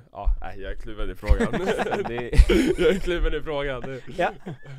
Jag har ingen aning vad jag ska gissa. Jag försöker tänka det konkreta man kan få under medeltiden. Tusan. Alltså, det skulle inte förvåna mig om man skulle få tillgång till en boende eller någonting. Att man skulle kunna få bo till en grotta eller något. Ja, bra gissningar båda två. De skiljer sig lite här. Så jag får ett boende. Men boende är inte en helt dum gissning. Men om vi går tillbaka, så för ett ounce guld, ett mynt guld på medeltiden, så fick du en ganska schysst rustning. Okay. Så som man, du kunde köpa en riddarrustning för det myntet. Och då är frågan, om vi då spolar fram till 2020. Okej, samma ounce guld, samma mynt, då har vi sett att ingen har rört det här myntet på väldigt många år. Och så sen tar vi fram det och säger, okej, nu har jag det här samma myntet, exakt samma mynt. Vad får jag för det idag? Den har ökat i värde, tror jag. Du får en outfit kanske. Ja, precis. Du får en ganska schysst kostym på NK. Ja, det är så. Så att det där är funktionen ur ett historiskt perspektiv. Man ofta pratar om guld på det sättet att guld bevarar, det behåller sitt värde. Sen finns det liksom tillfällen då guld går upp och ner i förhållande till saker. Men det där är funktionen. Att jag får samma sak som jag kunde köpa då, får jag idag. Bara det att förut var det rustningar, nu är det kostymer till exempel. Ja. Men det liksom behåller sin köpkraft. Och det är det som är ofta funktionen varför människor i dåliga tider eller investerare i dåliga tider brukar säga att man flyr in och investerar i guld istället. För då behåller jag åtminstone mitt värde. Jag tappar inte det här. Utan det blir beständigt då. Så det där är en funktion av det där. Så att jag brukar säga, om människor säger att guld eller silver har gått upp i värde, återigen, jag kan poängtera det, jag gör överhuvudtaget inga rekommendationer och inte heller de som går i ägarskolan får några rekommendationer från oss vad man ska köpa eller sälja när det kommer till investeringar, utan jag brukar, när jag pratar om det här så brukar jag prata, men så här tänker jag och så här gör jag. Jag rekommenderar ingen att följa. Nej. För att jag har fel många gånger också. Mm. Men jag har rätt en del gånger också, så att det är min resa liksom. Men om man då ser det till exempel att man säger så här, men guld har gått upp i pris, eller guld har gått upp i värde. Jag ser det inte som det. Jag ser det som, nej, valuta har gått ner i värde. Mm. Det är det som har hänt. För att det finns så här mycket liksom guld i världen. Så här mycket ovanför jorden och så här mycket guld finns det under jorden som inte har tagit upp och gruvat fram än. Mm. Så att det är en beständigt. Det är liksom, vi kan inte skapa mer. Det här är det som finns. Den är fast. Vad som däremot inte är fast, det är hur många kronor som finns i cirkulation just nu. Det ökar hela tiden. Så när guld har gått upp, då har inte guld gått upp för det har inte blivit mer guld. Men däremot har kronorna gått ner. Det har kommit så mycket mer kronor i cirkulation så att nu vart varje krona mycket mindre värd. Och det är det man också, väldigt förenklat det här då, det som blir då inflation till exempel. Som gör att pengarna blir mindre värd över tid, eller valuta blir mindre värd över tid. Så köpkraften går ner. Därför ser jag som en viktig del, och varför vi pratar om det en del i ägarskolan också, att just kombinationen av som företagare att bygga lönsamma företag men också bli guldig. Det blir mycket guld där. Ja, men också bli duktig på att då ta hand om de vinsterna. Ja. När jag nu skapar de här vinsterna, vad ska jag göra nu? Ska jag bara bränna dem på en fin livsstil, eller ska jag faktiskt göra bra saker i samhället? Och det här är en av de sakerna som jag lärde mig genom att sitta som rådgivare till en av Stockholms största advokatbyråer när det kommer till obestånd och konkurser framförallt. Och där vi diskuterar en del. Och en fin modell, han som jag jobbar med där som driver det företaget, just det här att som företag och som företagare så behöver jag ha tre nyttor som jag behöver ha. Dels så driver jag ett företag för någon form av egen nytta. Ja, men jag i mitt liv vinner på att vara företagare och driva det här företaget. Jag kanske kan skapa mer pengar och mer överflöd, en trevligare livsstil för mig själv. Så jag har en egen nytta med att driva företaget. Men sen så behöver jag också ha någon form av företagsnytta, så att när jag jobbar i det här företaget så växer bolaget och blir större och kan serva fler anställda. Vi kan ta in fler som kan jobba i företaget och serva det här bolaget så det växer. Men också sen den tredje nyttan, att det är även en samhällsnytta. Och jag tror det är viktigt också som företagare att se det, att jag gör det för en egen nytta, men det är också viktigt för samhället. Jag gör en stor samhällsinsats genom att vara företagare. Som företagare så ser jag till att ta ansvar för min egen ekonomi. Jag ansvarar för att dra in och tjäna mina egna pengar och ta kontroll på mitt eget liv. Jag skapar en trygghet genom att ta kontrollen själv och inte vara beroende av någon annan. Men samtidigt så tar jag också ansvar genom att anställa, så tar jag också ansvar för andra människors ekonomi. Har jag 5 anställda till exempel, men då ansvarar jag för 5 stycken andras försörjning. 5 familjer ser jag till att bidra till att försörja. Vilket jag tar ett ännu större ansvar också för samhället. Så att företagare är fantastiska samhällsbyggare. Och därför tycker jag det är en viktig del som vi ser i ägarskolan då. Att just varför missionen blir så stark, att hjälp företagarna att göra bra vinster så att de också kan göra bra saker med det. Vinsterna går att förvalta och gå in i andra företag. Vi visar en modell som vi gör där du tar ett lönsamt företag och du tar ut bra vinster, men sen hur du kan använda dem så effektivt som möjligt in i andra företag och hjälp dem att växa också. Så att vi tillsammans som företagare drar företagandet till nya nivåer, och med det så kommer samhället hänga med också. Det blir fler jobb, samhället blir bättre med fler företagare. Mm. Klockrent. Jag måste ge dig cred också för just egentligen er vision. Den är otroligt fin. Det är jättefint att höra också.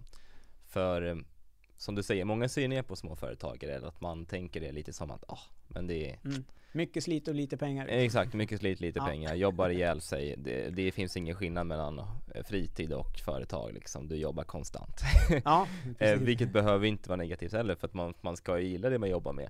Men jag gillar er vision faktiskt, att få det att bli attraktivt, och ändå, oavsett vad man har för idé så är det möjligt.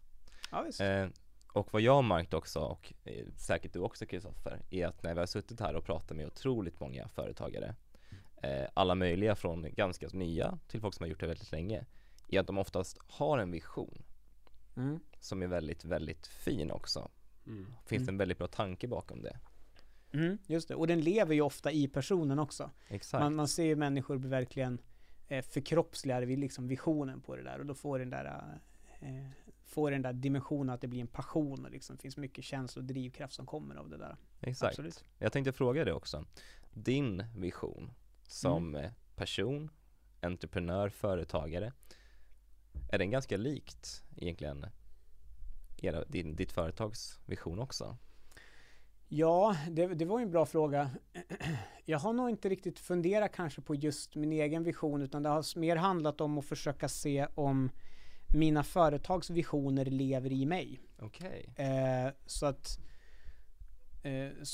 jag brukar säga att om jag går igång på visionen vi har, men då får jag energi, liksom får känsla av passion och drivkraft inför det här, och då blir det liksom generativt på det sättet. Så när jag tänker på visionen så är det viktigt för mig att företagets vision är någonting som också är i linje med mina egna värderingar. Och är det då blir det liksom gynnsamt, då kan jag bidra till visionen och det ger tillbaka. Det blir ett bra utbyte däremellan. Men jag har nog inte tänkt på om just någon så här personlig vision, förutom det faktum att jag vill kunna bli så bra jag kan bli. Jag vill kunna utmana mig själv till att se hur duktig kan jag bli? Hur mycket kan jag lära mig? Ägarskolan handlar mycket, det är ett utbildningsföretag, men jag tror väldigt mycket på det här att den bästa läraren är också den bästa studenten. Så jag läser hundratals böcker, läser så mycket jag bara kan, och jag lär mig konstant. Varenda liksom minut jag försöker åka någonstans så lyssnar jag på någon annan mer erfaren, olika ämnen, och det kan vara väldigt blandat, men jag tror på att aktivt det är inte bara skolan som är ett forum för lärande, utan det är också allting i samhället går att lära sig saker av om man vill lära sig. De flesta, eller jag skulle inte säga många, skulle jag väl säga att han bestämmer sig ibland så här, bra, nu har jag stämplat ut från gymnasiet, eller nu stämplar jag ut från universitetet, så nu ska jag inte läsa en bok med resten av mitt liv, nu är jag klar med den här skiten. Och då blir det på något sätt, men då stannar man ju där. Då blir det ju, den enda gången man lär sig någonting, då blir man tvingad att gå på någon sån här utbildningskonferens med jobbet liksom. Men jag tror på att lära sig hela tiden, så att jag är ju ständigt på jakt efter att lära mig mer. Så även det jag kan nu så är jag fortfarande på jakt, men jag tycker inte det är tillräckligt. Jag klassificerar inte mig själv som framgångsrik ens en gång, skulle jag säga, utan jag känns hela tiden som men jag måste bättre, det måste bli mer, liksom, jag kan utvecklas mer. Sen nu kanske jag med åren har drivit företag, så är jag nog mindre stressad över det kanske. Att nu börjar jag lugna ner mig i det där, att jag behöver inte jaga lika hårt, men jag tycker det är viktigt att lära sig. Jag söker hela tiden kunskap. Ja, men det är sjukt intressant, och jag kan ju bara hålla med om också det, att det känns som att man aldrig är färdigutbildad, även de sakerna man har lärt sig. Det är bara att påminna sig om det. Jag pratade med några andra som hade åkt på Tony Robbins konsert i USA varje år i så här 5 år. Ah. Exakt samma liksom. Kanske några förändringar. Och då frågar jag varför. Varför åker du på samma? Men då säger han, det är bara för att påminna mig konstant om att jag är på rätt väg. För att om jag skippar 1 år, ja, då kanske jag har glömt bort just den här grejen. Att man kanske bara inte tänker på det i bakhuvudet. För bortsett från utveckling, att man ska utvecklas också, så att påminnas om sakerna som man redan vet. För annars kanske man glömmer bort dem. Ja, visst. Åja. Det finns många poäng med det. Absolut, jag tror att det är kunskap är ju lite färskvara också, som jag säger. Jag har med mitt anteckningsblock här. Jag har alltid ett anteckningsblock med vad jag än går, för att skriva ner saker. Ofta får jag insikter i stunden om någonting, och då tycker jag det är viktigt att skriva ner det. Så jag har liksom, när 1 år har gått, då har jag massa anteckningsblock som jag har fyllt i massa saker i. Och då brukar jag för vana att gå igenom dem och sammanfatta de här blocken till ett block. Så har jag liksom en bok med, och det är alltid liksom vita blad så jag kan rita och göra modeller och grejer. Sen tycker jag om att liksom ha fina pennor också, så det blir kul att rita. Liksom, jag tänker en plastpenna, utan då liksom köper jag en fin penna, för att ska liksom, jag hedrar på något vis kunskapen som kommer ner, för jag vet att det är viktigt. I det där, så att, ja. Det är superbra. Alltså jag relaterar väldigt mycket till det du berättar. Speciellt det här med att man känner sig typ nästan lite beroende av mer kunskap. Alltså så att lära sig blir som ett beroende liksom. Ja. För att det har jag haft ett tag egentligen. Alltså det var så här, när jag gick i skolan typ, så kunde jag så här, jag var jätteointresserad av det i skolan. Men sen kom jag hem och så kollade jag på YouTube om massa grejer, allt ifrån så här vetenskapsgrejer till alltså allt möjligt så här, om hjärnan och liksom allt möjligt liksom. Och det är bara någonting som har följt med mig mer, och ju ju äldre man blir och ju mer man förstår så här, så börjar man ju ta till sig typ, ja, men det man lär sig i skolan också och försöker kombinera det och sen lär sig mer och mer och mer. Och exempelvis som vi gör nu, då har vi ju så här att vi lyssnar ju på en ljudbok i månaden. Mm. Och så kör vi så här att vi har en diskussion om den och så vidare, bara för att det är ett sätt som vi kontinuerligt utvecklas på liksom. Och så kombinerar man det med så här podcasts och lite så här få intryck liksom, och utveckla sig själv. Det känns väldigt, väldigt viktigt. Ja, absolut. Det är enormt viktigt. Jag är lite nyfiken, för jag får också så där, jag skriver ner saker hela tiden. Problemet för mig har varit så att jag har inte haft en sån här tjusig bok, utan jag har haft liksom så här, jag har haft papper i min omgivning typ, så att du vet Sebbe, du vet Sebbe, när jag kommer så här till, vi ska ha ett möte, jag och Sebbe så här, så slänger jag upp så här 3 knuggliga papper och så är det värsta idén på dem. Men här har jag haft med mig, här jag skrev ner när jag satt på bussen. Sen glömmer man bort det när man kommer hem ändå liksom. Man bara, var ligger den nu igen? Fan. Det är ju det som är problemet, man tappar ju bort alla papperna. Ja, men jag förstår vad du menar i det där, och därför så min taktik för att liksom överkomma det där, det var att men då måste jag köpa dyra anteckningsböcker. För då blir det så här, då kommer ju alltid, jag vill ju inte tappa bort den, jag betalar så mycket för den. Så därför blir det så viktigt att man köper en dyr penna och en dyr anteckningsbok, då kommer jag på något vis tycka att det blir viktigare då. På något vis. Så, men det var min taktik. Jag ska ta till mig det, jag ska prova det. Jag ska investera lite i någon nice block och penna sådär, så kommer jag ha det med mig hela tiden. Ja, just. Men vad är det för typ av idéer du får liksom? Om vi bara, jag förstår att det är allt möjligt, men bara så här spontant. Är det mycket relaterat till ditt företag så här, hur du ska utveckla det framåt, eller är det bara personliga, är det allt möjligt liksom? Ja, men det där går nog i perioder. Jag tror att livet består av lite olika faser, och då handlar det om, just i den fasen handlar om lite olika saker. Just nu, jag har 2 småbarn till exempel, 2 söner, den ena som är 4 och den andra är 1 till exempel. Och då handlar ju en stor del av livet om naturligtvis småbarnslivet och bara en sån sak som familjelogistik och få saker. Så att nu är planering en sån här viktig sak. Rent tidigare så har jag inte varit, kanske inte världens bästa på att planera saker och vara strukturerad. Det har inte varit min styrka riktigt. Så att nu är det någonting som får ta plats, där jag har behövt utveckla det, bli duktigare på att planera och strukturera. Lära mig hur jag ska hantera min kalender för att bara få livet att funka. Men en annan sak som också har varit nyligen, jag vet med mig själv, men om jag ska ta en ny nivå, då behöver jag se till att jag behöver kunna ha mer energi. Min kropp behöver kunna ha mer energi i sig. Så, okay, hur ska jag göra? Men då blir det jag äter och hur jag tränar blir viktigt. Så då har jag nu senaste 2 månader varit liksom väldigt noga med att träna. Jag har liksom mitt schema för hur jag ska träna och hur jag ska äta framförallt, och hur det ska passa med mitt liv. Så att det är inte bara så att jag adderar träningsschemat, utan jag försöker designa mitt liv så att jag kan prestera på det sättet jag vill. Men det är liksom den fasen. Den fasen kommer hålla på kanske 3-4 månader någonting med det, innan jag har vant mig vid att men det här är liksom den nya nivån för mig. Så jag tror att det är olika det där. Jag är nyfiken på det faktiskt. Vi pratade lite om det innan inspelningen ju. Att du nu har strukturerat upp din kost och sånt där för att optimera liksom ditt välmående. Liksom. Du dricker te exempelvis. Precis. Förut så jag gillade att dricka kaffe till exempel. Jag gillade fint kaffe. Jag tycker det var trevligt med en bra kopp kaffe helt enkelt. Men det var också en sån där sak jag insåg att min mage kanske inte gillar det om jag dricker mer än 3 koppar om dagen. Då tycker jag men då blir inte magen helt okej.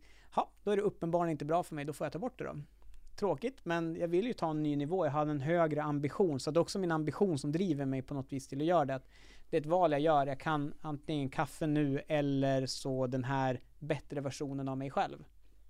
Ja, men då väljer jag den. Okej, då blir det här istället. Så att då dricker jag, nu vet jag om jag ska sitta här och prata, men då tar jag te istället för att bättre för liksom stämbanden och sådana saker. Så jag försöker se till, mycket nu handlar om att optimera mig själv för att jag ska kunna bli en bättre version, för att kunna ge mer till våra kunder. Jag måste kunna ha mer energi för att kunna ge mer energi till våra kunder. Vi ska kunna överleverera och ta nya nivåer där. Ja, men det förstår jag. Vi pratade ju med Anna Joyce förra veckan, och hon sa att vi frågade också varför hon optimerade sig själv. Det finns många samband här, hör man ju, med många som är framgångsrika, vilket är kul. Och det är att hon sa att hon optimerar sin kropp, sin hjärna, för att om hon inte själv är optimerad, hur ska hon kunna lära ut det till andra i så fall? Ja, precis. Mm. Man lever sitt eget budskap. Ja, liksom. Men vem är vi att lära ut där om vi inte gör det själva? Precis. Mm. Precis. Ja. Ja, men det fattar jag till 100%.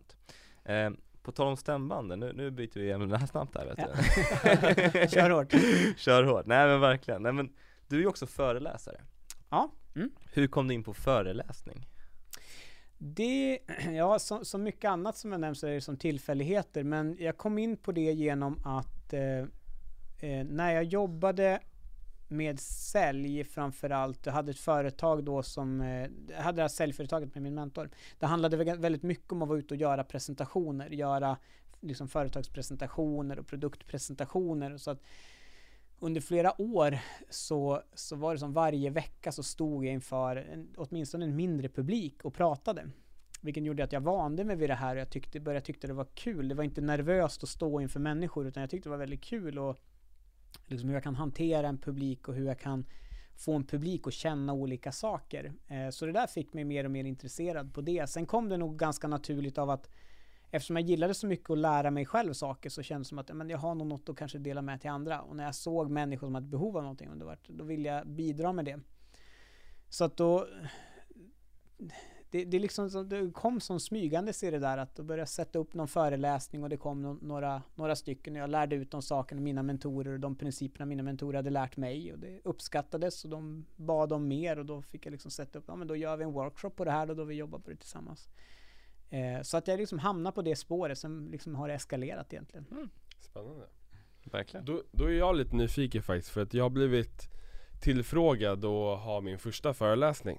Mm. Och då är jag lite nyfiken så här, för du är ju erfaren inom ämnet liksom. Så att om det är min första gång nu, eller jag har haft en workshop tidigare, men det här är min första liksom föreläsning så. Ja. Vad har du för tips till mig då? Ja, det finns ju många såna här klassiska tips som många kanske ger. Jag tänkte jag ska komma med något tips som kanske ingen annan kommer ge då. När jag föreläser som jag tycker är en viktig del och det är många föreläsare tycker jag, det här är som kanske en liten personlig åsikt i det, men många fokuserar att det jag ska säga är det viktigaste. Mitt innehåll är det som är fokus. Att det måste vara tillräckligt bra. Men jag tycker det ofta är ganska... Det är superviktigt. Det man levererar behöver ju vara bra kvalitet naturligtvis. Men det som är snäppet viktigare tycker jag, det är vilken energi man kan skapa i rummet. Jag menar, det finns, det här är säkert många kan relatera till det. Det finns många som säkert har suttit i någon föreläsningssal med någon professor av något, eller någon väldigt duktig, någon lärd person. Men den är så tråkig att lyssna på. Alltså man håller ju på att somna. Men det kan vara ett intressant ämne, men den pratar på ett sätt som bara man håller på att somna. Mm. Och så där, av den anledningen så vet jag att energin i ett rum blir det viktigaste. Så att jag måste ju hålla, det är mitt ansvar att hålla publiken alert här. Det spelar ingen roll hur bra mitt content är, utan de måste ju vilja höra på det och vilja lära sig det. Och det är mitt ansvar också. Så att då handlar det mycket om att få till en bra energi i rummet och framförallt ett engagemang. Så att jag försöker alltid aktivera publiken. Att se till att de får vara med i det jag pratar om. Så att när jag föreläser så ställer jag en hel del frågor för att kontrollera. Hur många av er hänger med på det här? Hur många kan känna igen det här upp med hand? Hur många av er tycker det här? Hur många av er tycker det här? Hur många tycker det här? Alltså, så att det blir ett utbyte. För då blir det också intressant att vara med när det börjar handla om publiken. Inte bara om den personen som står där uppe. Så att jag skulle säga, om jag ska ge ett tips så aktivera publiken så mycket som möjligt. Fråga dem saker på vägen. Hur många av er känner igen det? Ge exempel bara för att få dem att aktivera sig. Så, men hörni, nu gör vi så här. Efter en halvtimme så, men allihopa ställer sig upp och diskuterar 2 och 2. Det här som vi gick igenom nu. Tycker ni är bra eller dåligt? Eller vad tycker ni om det? Har ni någon erfarenhet av det? Bara för den skulle att de får ställa sig upp och röra på sig. Sen så får man sitta tills får man en liten paus själv också. Ja. Så att jag tror mycket på att aktivera publiken. Då blir det intressant. Och då vill man ha mer. Och man lär sig ofta mer också. För att engagemanget gör att om jag är engagerad i någonting, då lär jag mig också någonting. Det är klockrent. Ja, bra. Bästa. Mm. Jag är nyfiken också på hur brukar du strukturera upp dina föreläsningar? Liksom, för att det här har jag funderat på lite grann. Så här, för man skulle, så här, jag förstår ju att man inte ska ha ett ord-för-ord-manus. Liksom, eller det är väl lite personligt. Jag tror personligt, absolut. Men jag pratar lite, jag menar utifrån mig själv då. För att jag tror att jag själv pratar bättre om jag vet ämnen och ungefär vad jag ska ta med. Och jag är lite nyfiken på hur du brukar göra. Brukar du ha liksom ett manus här rakt av som du bara nöter in? Eller brukar det vara ämnen också typ, eller hur? Nej, jag har aldrig ett manus. Skulle jag säga. Och det där, jag har fått många råd i det där också. Att jag har lärt mig det där, var intresserad av ämnet också, precis som dig då.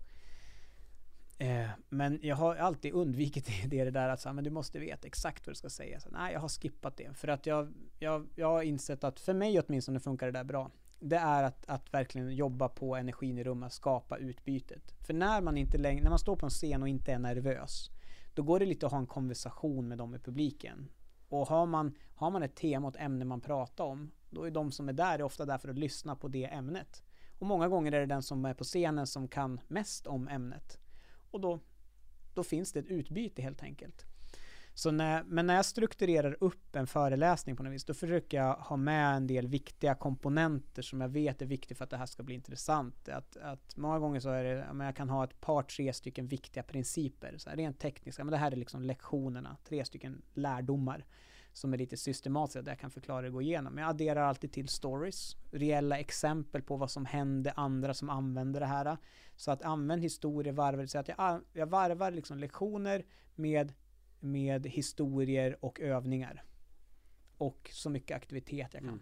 För det är då det blir kul. Och det är då man skapar genombrott. Det är därför jag älskar att göra workshops till exempel. För då får man tillfälle att jobba med en publik. Och jag gillar att få en publik att känna saker också. Att aktivera känslor i dem. För när vi aktiverar och blir känslomässiga inför någonting, då börjar det bli viktigt. Och då gör vi också en del förändringar. För människor vill ofta ha någon form av transformation, inte bara information. Utan de vill också få en bra information och vilja kunna använda det, och det ska bli en förändring för mig. Då kan man ge effekt. Ja, verkligen. Och det du pratade om innan, det här med att när informationen är viktig men man inte tar in den, det kan man ju verkligen känna in sig när man gick i skolan eller någonting. Ja, skolan brukar man säga typiskt grej där flesta känner igen sig i det.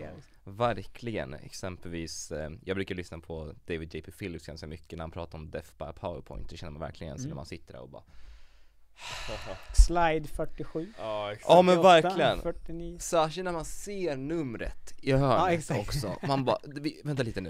Var det 103 slides jag såg just nu? Ja, och vi bara på sida 4 är till. Ja, exakt. Precis. Och då blir det att man tar fram mobilen bara, tusan, okej. Ja, men nu blev det lite bättre. Okej, nej. Fan. Sida 5. Precis. Ja, men jag tror det. Jag tror att vi vill ha mänskliga föreläsare. Och det som framförallt nu, där en generation där så mycket saker i den här världen är fake och falskt och sådana saker och fasader, så söker vi autenticitet. Och då vill vi ofta, när vi ser föreläsare, vill vi ha en autentisk föreläsare. Någon som kommer med liksom något reellt, något som känns på riktigt, där man är genuin på det sättet. Och där man får vara inkluderad också för den delen. Nej, men verkligen.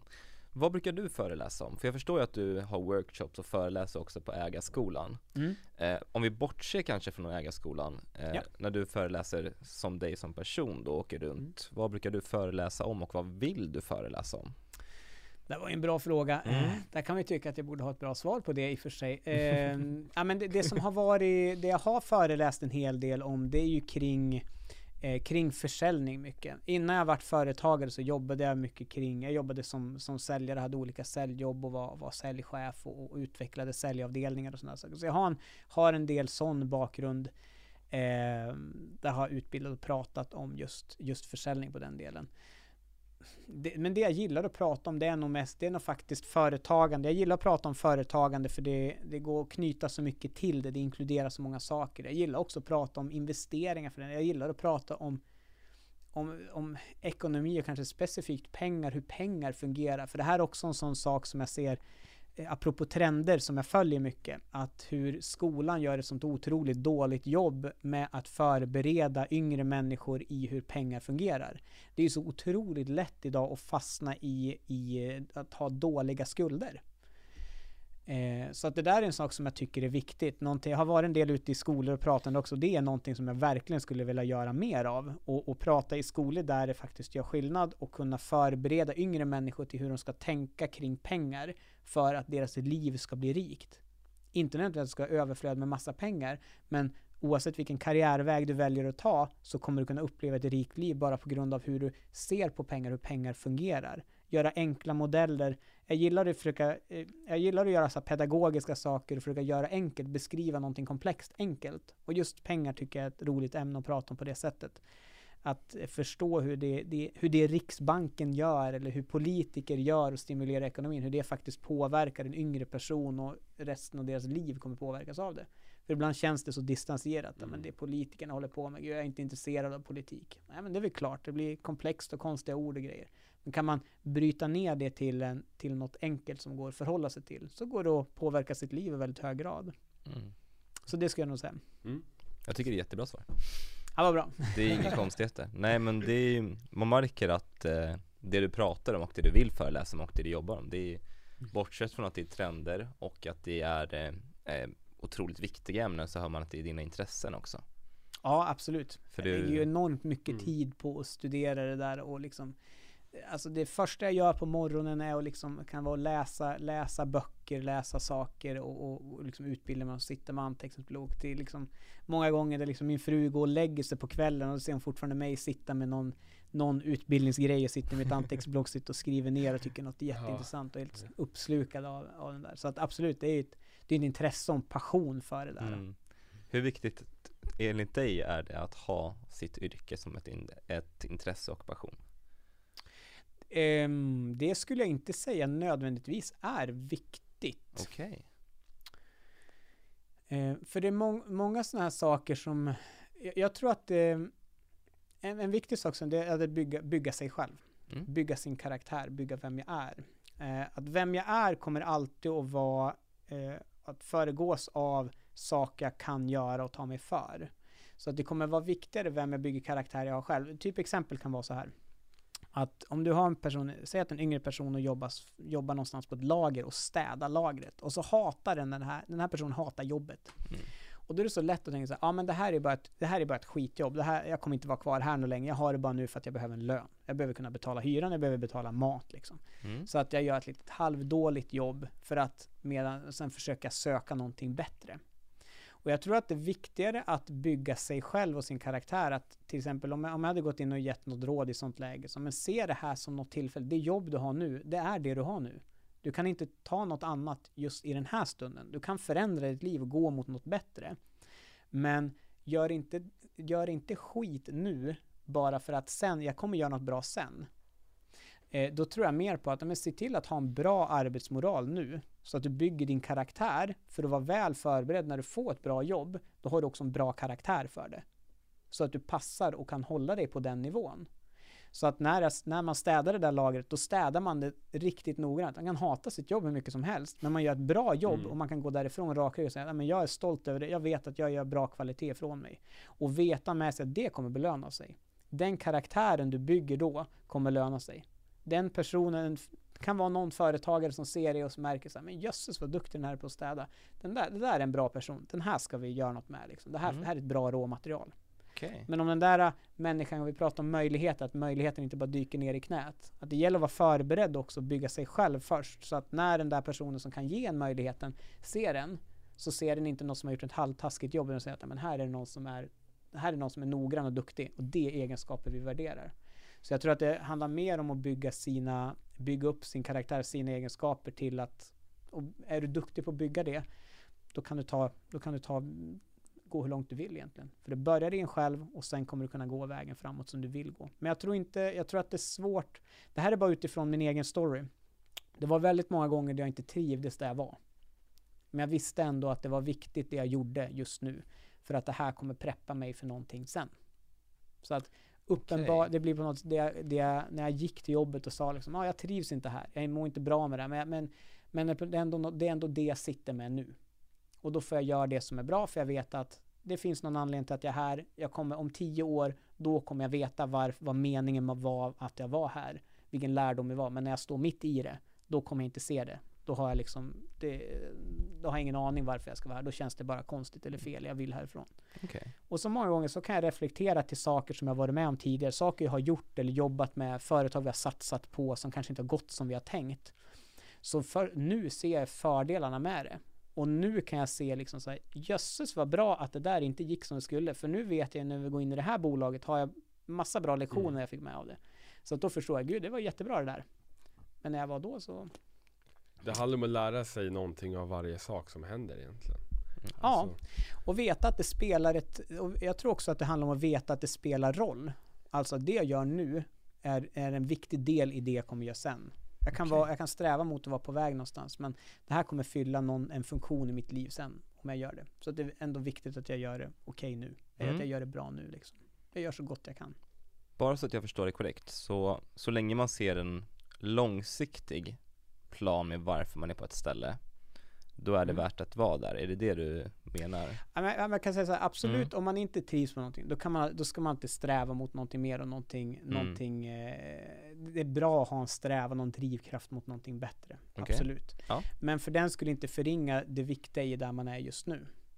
Att absolut röra sig mot någonting bättre om man inte trivs med någonting. Men för mig har det handlat om det, just vetskapen om att det var inte så att jag behövde hitta det där bättre jobbet, utan det handlade om att jag behövde uppgradera mig själv. Jag behövde bli en bättre person så jag kunde börja agera på ett annat sätt, så jag kunde få det där jobbet jag ville ha. Jag fattar. Så att, ja. Just det. Ja, nej, jag hoppas det var lite tydligare. Absolut. Jo, det var jättebra. För jag nämligen hört ett talesätt som liknar det där ganska mycket ändå. Minns inte tyvärr vem som sa det. Men det går ut på samma princip, det här med att om du inte trivs på en arbetsplats, då ska du under 6 månader eller ett år bli bäst på ditt jobb. Du ska bli bäst. Ingen ska vara bättre än dig på din arbetsplats. Och det är så här, för att då hade han var en coach, det minns jag i alla fall. Yeah. Och så var det en kvinna som jobbade med kundservice. Och då hade hon liksom så här, tagit kontakt med honom och hade livskris, för hon mådde så himla dåligt över sitt arbete och liksom så här, det här med att folk bara ringer och klagar och liksom så här prackar på och allting så här. Hon mådde jättedåligt över sitt arbete. Då sa han det till henne. Hon tyckte att han var helt sjuk i huvudet först, liksom, såklart. Ja. För att där kommer hon... Vad är det här för jävla perspektiv det kommer med egentligen? Ja, men exakt. Det var inte det jag ville höra. Hallå. Nej, hon ville ju höra, men säg upp dig idag. Nej, vi löser nytt arbete. Men han bara, nej vet du vad? Under 1 års tid, eller om det var 6 månader, då ska du bli bäst på ditt arbete. Du ska vara den bästa här. Och så, på något sätt lyckas han ju övertala henne och försöka det här. Och... Det rinner, alltså så här, de liksom har några coaching-sessioner så här, men sen så är deras arbete färdigt så här. Han jobbar vidare med sitt så här, och sen så träffar han på den här kvinnan typ 3-4 år senare. Så här, typ ute på ett café eller så där liksom. Så han går fram och liksom känner igen henne och bara så här, hej, hur är läget typ så här. Vänder sig om, alltså smilegroparna upp till ögonen liksom så här, och bara hej, gud vad kul att se dig liksom så här. Han bara hur går det liksom med jobb och karriär, liksom vad jobbar du nu? Jag är kvar. Hon bara, jag är kvar på liksom det här arbetsplatsen liksom så här. Hon hade blivit någon så här typ team leader eller någonting av något slag liksom så här, men gjorde samma sak liksom så här. Och då hade hon fått ett helt annat perspektiv. För att istället för att älta det här med alltså hur illa det var och så där, så hade hon ju gjort sitt bästa och då fått ett nytt perspektiv på vad det innebär att arbeta där och så vidare. Och då börjat gilla det. Exakt, jag tror att det där är jättevärdefullt. Jättebra story. Tack för att du delar. För det där är ibland, eller ofta så är det ju inte jobbet som är problemet, utan det är hur vi förhåller oss till jobbet. Det är perspektiv, hur vi ser på jobbet, hur vi har bestämt oss att vad det här representerar för oss. Och det är oftast lättare att ändra perspektivet än vad det är att ändra jobbet. Det är ofta lättare att förändra saker i oss själva än vad det förändrar de yttre omständigheterna. För det är en massa andra saker som spelar in där. Så det är jättebra poäng. Nej, men det känns som det ändå gick i samma liksom spår där. Liksom. Det här, för att det är ju viktigt. Alltså att, precis som du säger, inte bara sjunka ihop. För då blir det också sådär när nya arbetsgivaren kommer förbi liksom, och känner av din energi också. Liksom. Ja, man ser bara en försjunken person. Ja. Så, den där vill jag nog inte anställa. Nej, så att jag tror att yngre personer framförallt skulle ha nytta av det där. Att man behöver se att det här är ett steg på vägen. Det kanske inte är perfekt och det kanske inte är min drömgrej. Men det är ett steg på vägen. Ja. Jag är på väg åt rätt håll. Exakt. När man väl gör någonting, då gör man det sitt allra bästa. Liksom. Exakt, för det bygger din karaktär, och den typen av karaktär, det skulle nog vilken företagare som helst kunna skriva under på. Sådana anställda vill vi ha. Ja, definitivt. Ja, definitivt. Ja, 100%. Och det är egentligen, det är personen som man anställer, det är inte CV:t bakom egentligen också. Mm. Eller så är alla arbetsgivare olika såklart, men det är oftast, det är ju man brukar säga att titta 1-3 sekunder innan du fått en bild på vem en person är. Mm. Ja. Och det är det man bygger upp. Mm. Egentligen, det är ju ditt personliga liksom. Ja, och det är så sjukt intressant egentligen att det finns för många som går runt och bara klagar på sina jobb, går runt där, suckar hela tiden, har sina, oavsett om man är anställd eller vad det än är. Mm. Och då är det ju frågan, vad kan du göra för att det ska bli bättre? Ska jag starta mitt eget företag eller inte helt enkelt? Ja, kanske det också. Eller vad är det man ska göra liksom? För något måste göras. Och det finns ju en poäng att man måste satsa på sitt inre, för man bygger upp sin karaktär. Man bygger upp sitt välmående också. Mm. Så ja, sjukt intressant. Sjukt intressant faktiskt. Ja, det är sjukt kul att lyssna på dig också. Men du är ju serieentreprenör. Ja, jag vet inte vad definitionen på serieentreprenör är. Men ja, jag har haft några företag. Du har haft några företag. Skulle du kalla dig för entreprenör då? Ja, men det är absolut. Det skulle vi göra, absolut. Vad definierar du som entreprenör, om jag får fråga? Vad som definierar mig som entreprenör? Eller vad du definierar som entreprenör? Aha, är frågan kanske. Just det. Mm. Ja, men jag definierar en entreprenör som en person som skulle nå... Rent personligt har jag och ser det som att det är en viss typ av person snarare än någonting man gör kanske. Men så en entreprenör är en person för mig som har en strävan mot någonting, som vill bygga någonting, som vill skapa någonting. Att det finns liksom det här skapande i personen. Så det är en entreprenör för mig. Sen finns det där ordet som börjar komma in mer och mer, det här med intraprenör också. När liksom någon som vill skapa någonting men internt inom ett företag också. Bra uttryck. Ja, det är ett bra uttryck faktiskt. Det är... Kände jag faktiskt inte till, konstigt nog. Men nu gör du det. Nu gör jag det, man lär sig någonting hela tiden. Och det är jättekul. Och nej, men jag håller med. Det är om det du säger också, om vad definitionen av en entreprenör är. För att ordet entreprenör har ju blivit också lite skevt, kan man väl kalla det. Jag försöker komma på ett bra ord, men skevt funkar också. Egentligen bland folk. Och som du säger, jag tycker inte det är kopplat till om man är företagare. Det är lite mer om vad man gör med sina idéer. Ja, precis. Jag håller med. Så det finns, jag tycker det finns verkligen olika typer av företagare där ute. och ännu mer, jag hade ju flera år nu av, eller väl fortfarande kanske en trend, det här med en startup-kultur, att det är lite trendigt att jobba i en startup och sådär. Många yngre människor vill gärna jobba i en startup, för det är lite hippt att göra det. Men det finns otroligt många olika typer av företag och företagare där ute. Så att, det finns mycket mer än bara startups. Och mer än startups och storbolag skulle jag säga. Det finns ett väldigt stort däremellan finns det väldigt många olika typer av bolag som är intressanta. Pratar ni mycket entreprenörskap i Ägarskolan? Ja, i och med att alla som kommer till oss är ju företagare på ett eller annat sätt. Så är det handlar ju hela tiden om det ämnet, företagandet och sådana där saker. Och de olika perspektiven i företaget, själva verksamheten och bolaget. Så att jag skiljer mycket på det där också. Att vad är verksamheten och vad är bolaget? Två olika saker också.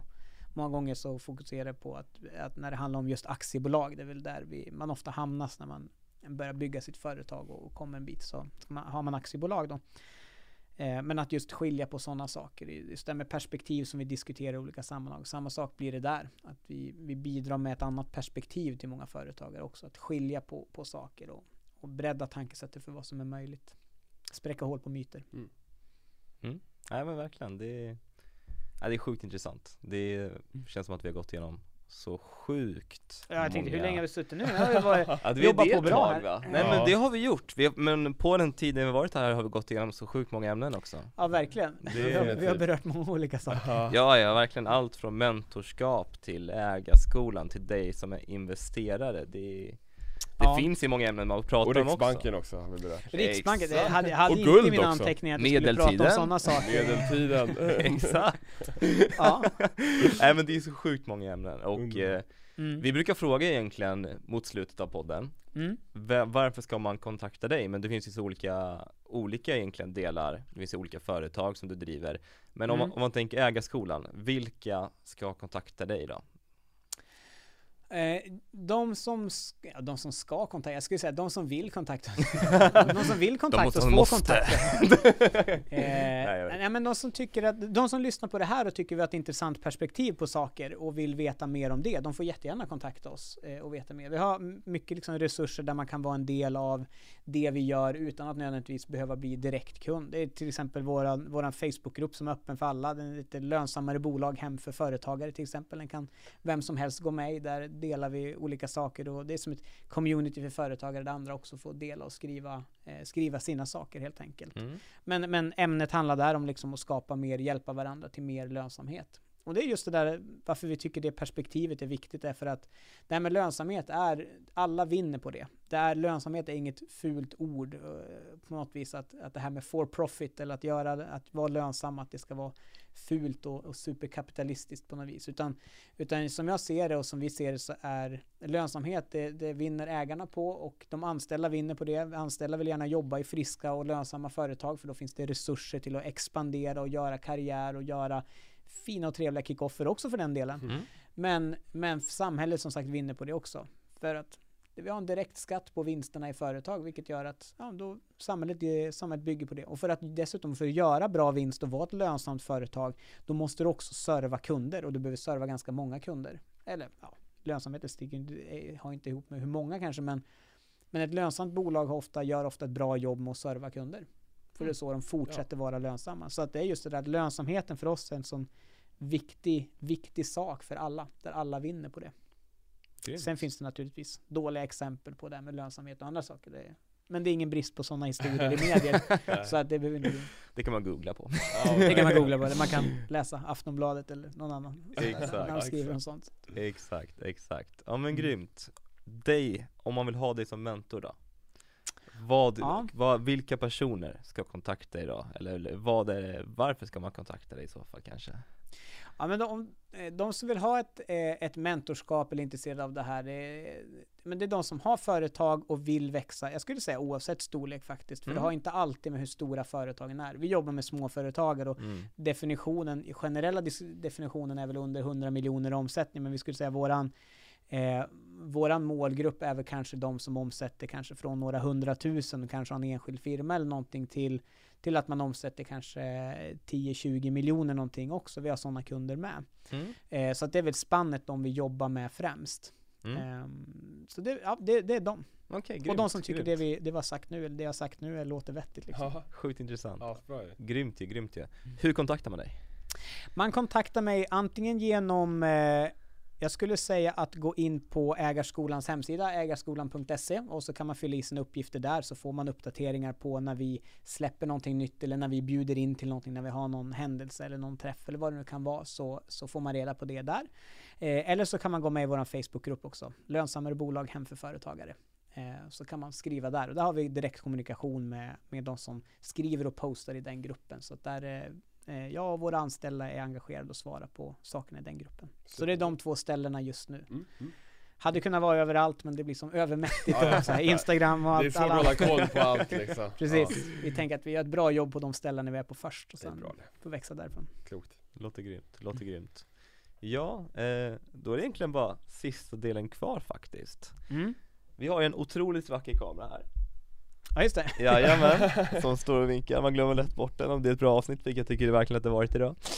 Och då tycker jag egentligen att vi har en del där man egentligen ska pitcha varför man ska vara entreprenör. Ja. Och du får jättegärna kolla in i kameran egentligen. Pitcha in det till världen och alla som lyssnar och kollar. Okej, varför ska man vara entreprenör? Jag tycker man ska vara entreprenör på grund av att just nu och framförallt den tid vi lever i, så tror jag att det finns ett ökat behov av att kunna börja ta ansvar för sitt eget liv, börja ta kontroll över sig själv och sin egen ekonomi. Och jag tycker företagandet och entreprenörskap är det sättet som man kan börja ta eget ansvar för sin egen ekonomi och inte förlita sig på samhället eller på ett jobb och en arbetsgivare. Så för vissa människor, inte för alla människor så är det, men för en hel del människor så är företagandet och entreprenörskapet en otrolig resa att kunna göra. Man växer som person, man har möjlighet att kunna utveckla mer och växa ett bolag och bidra till samhället på ett större sätt. Superbra. Tack så mycket. Kul att ha det här, Markus. Tack själv.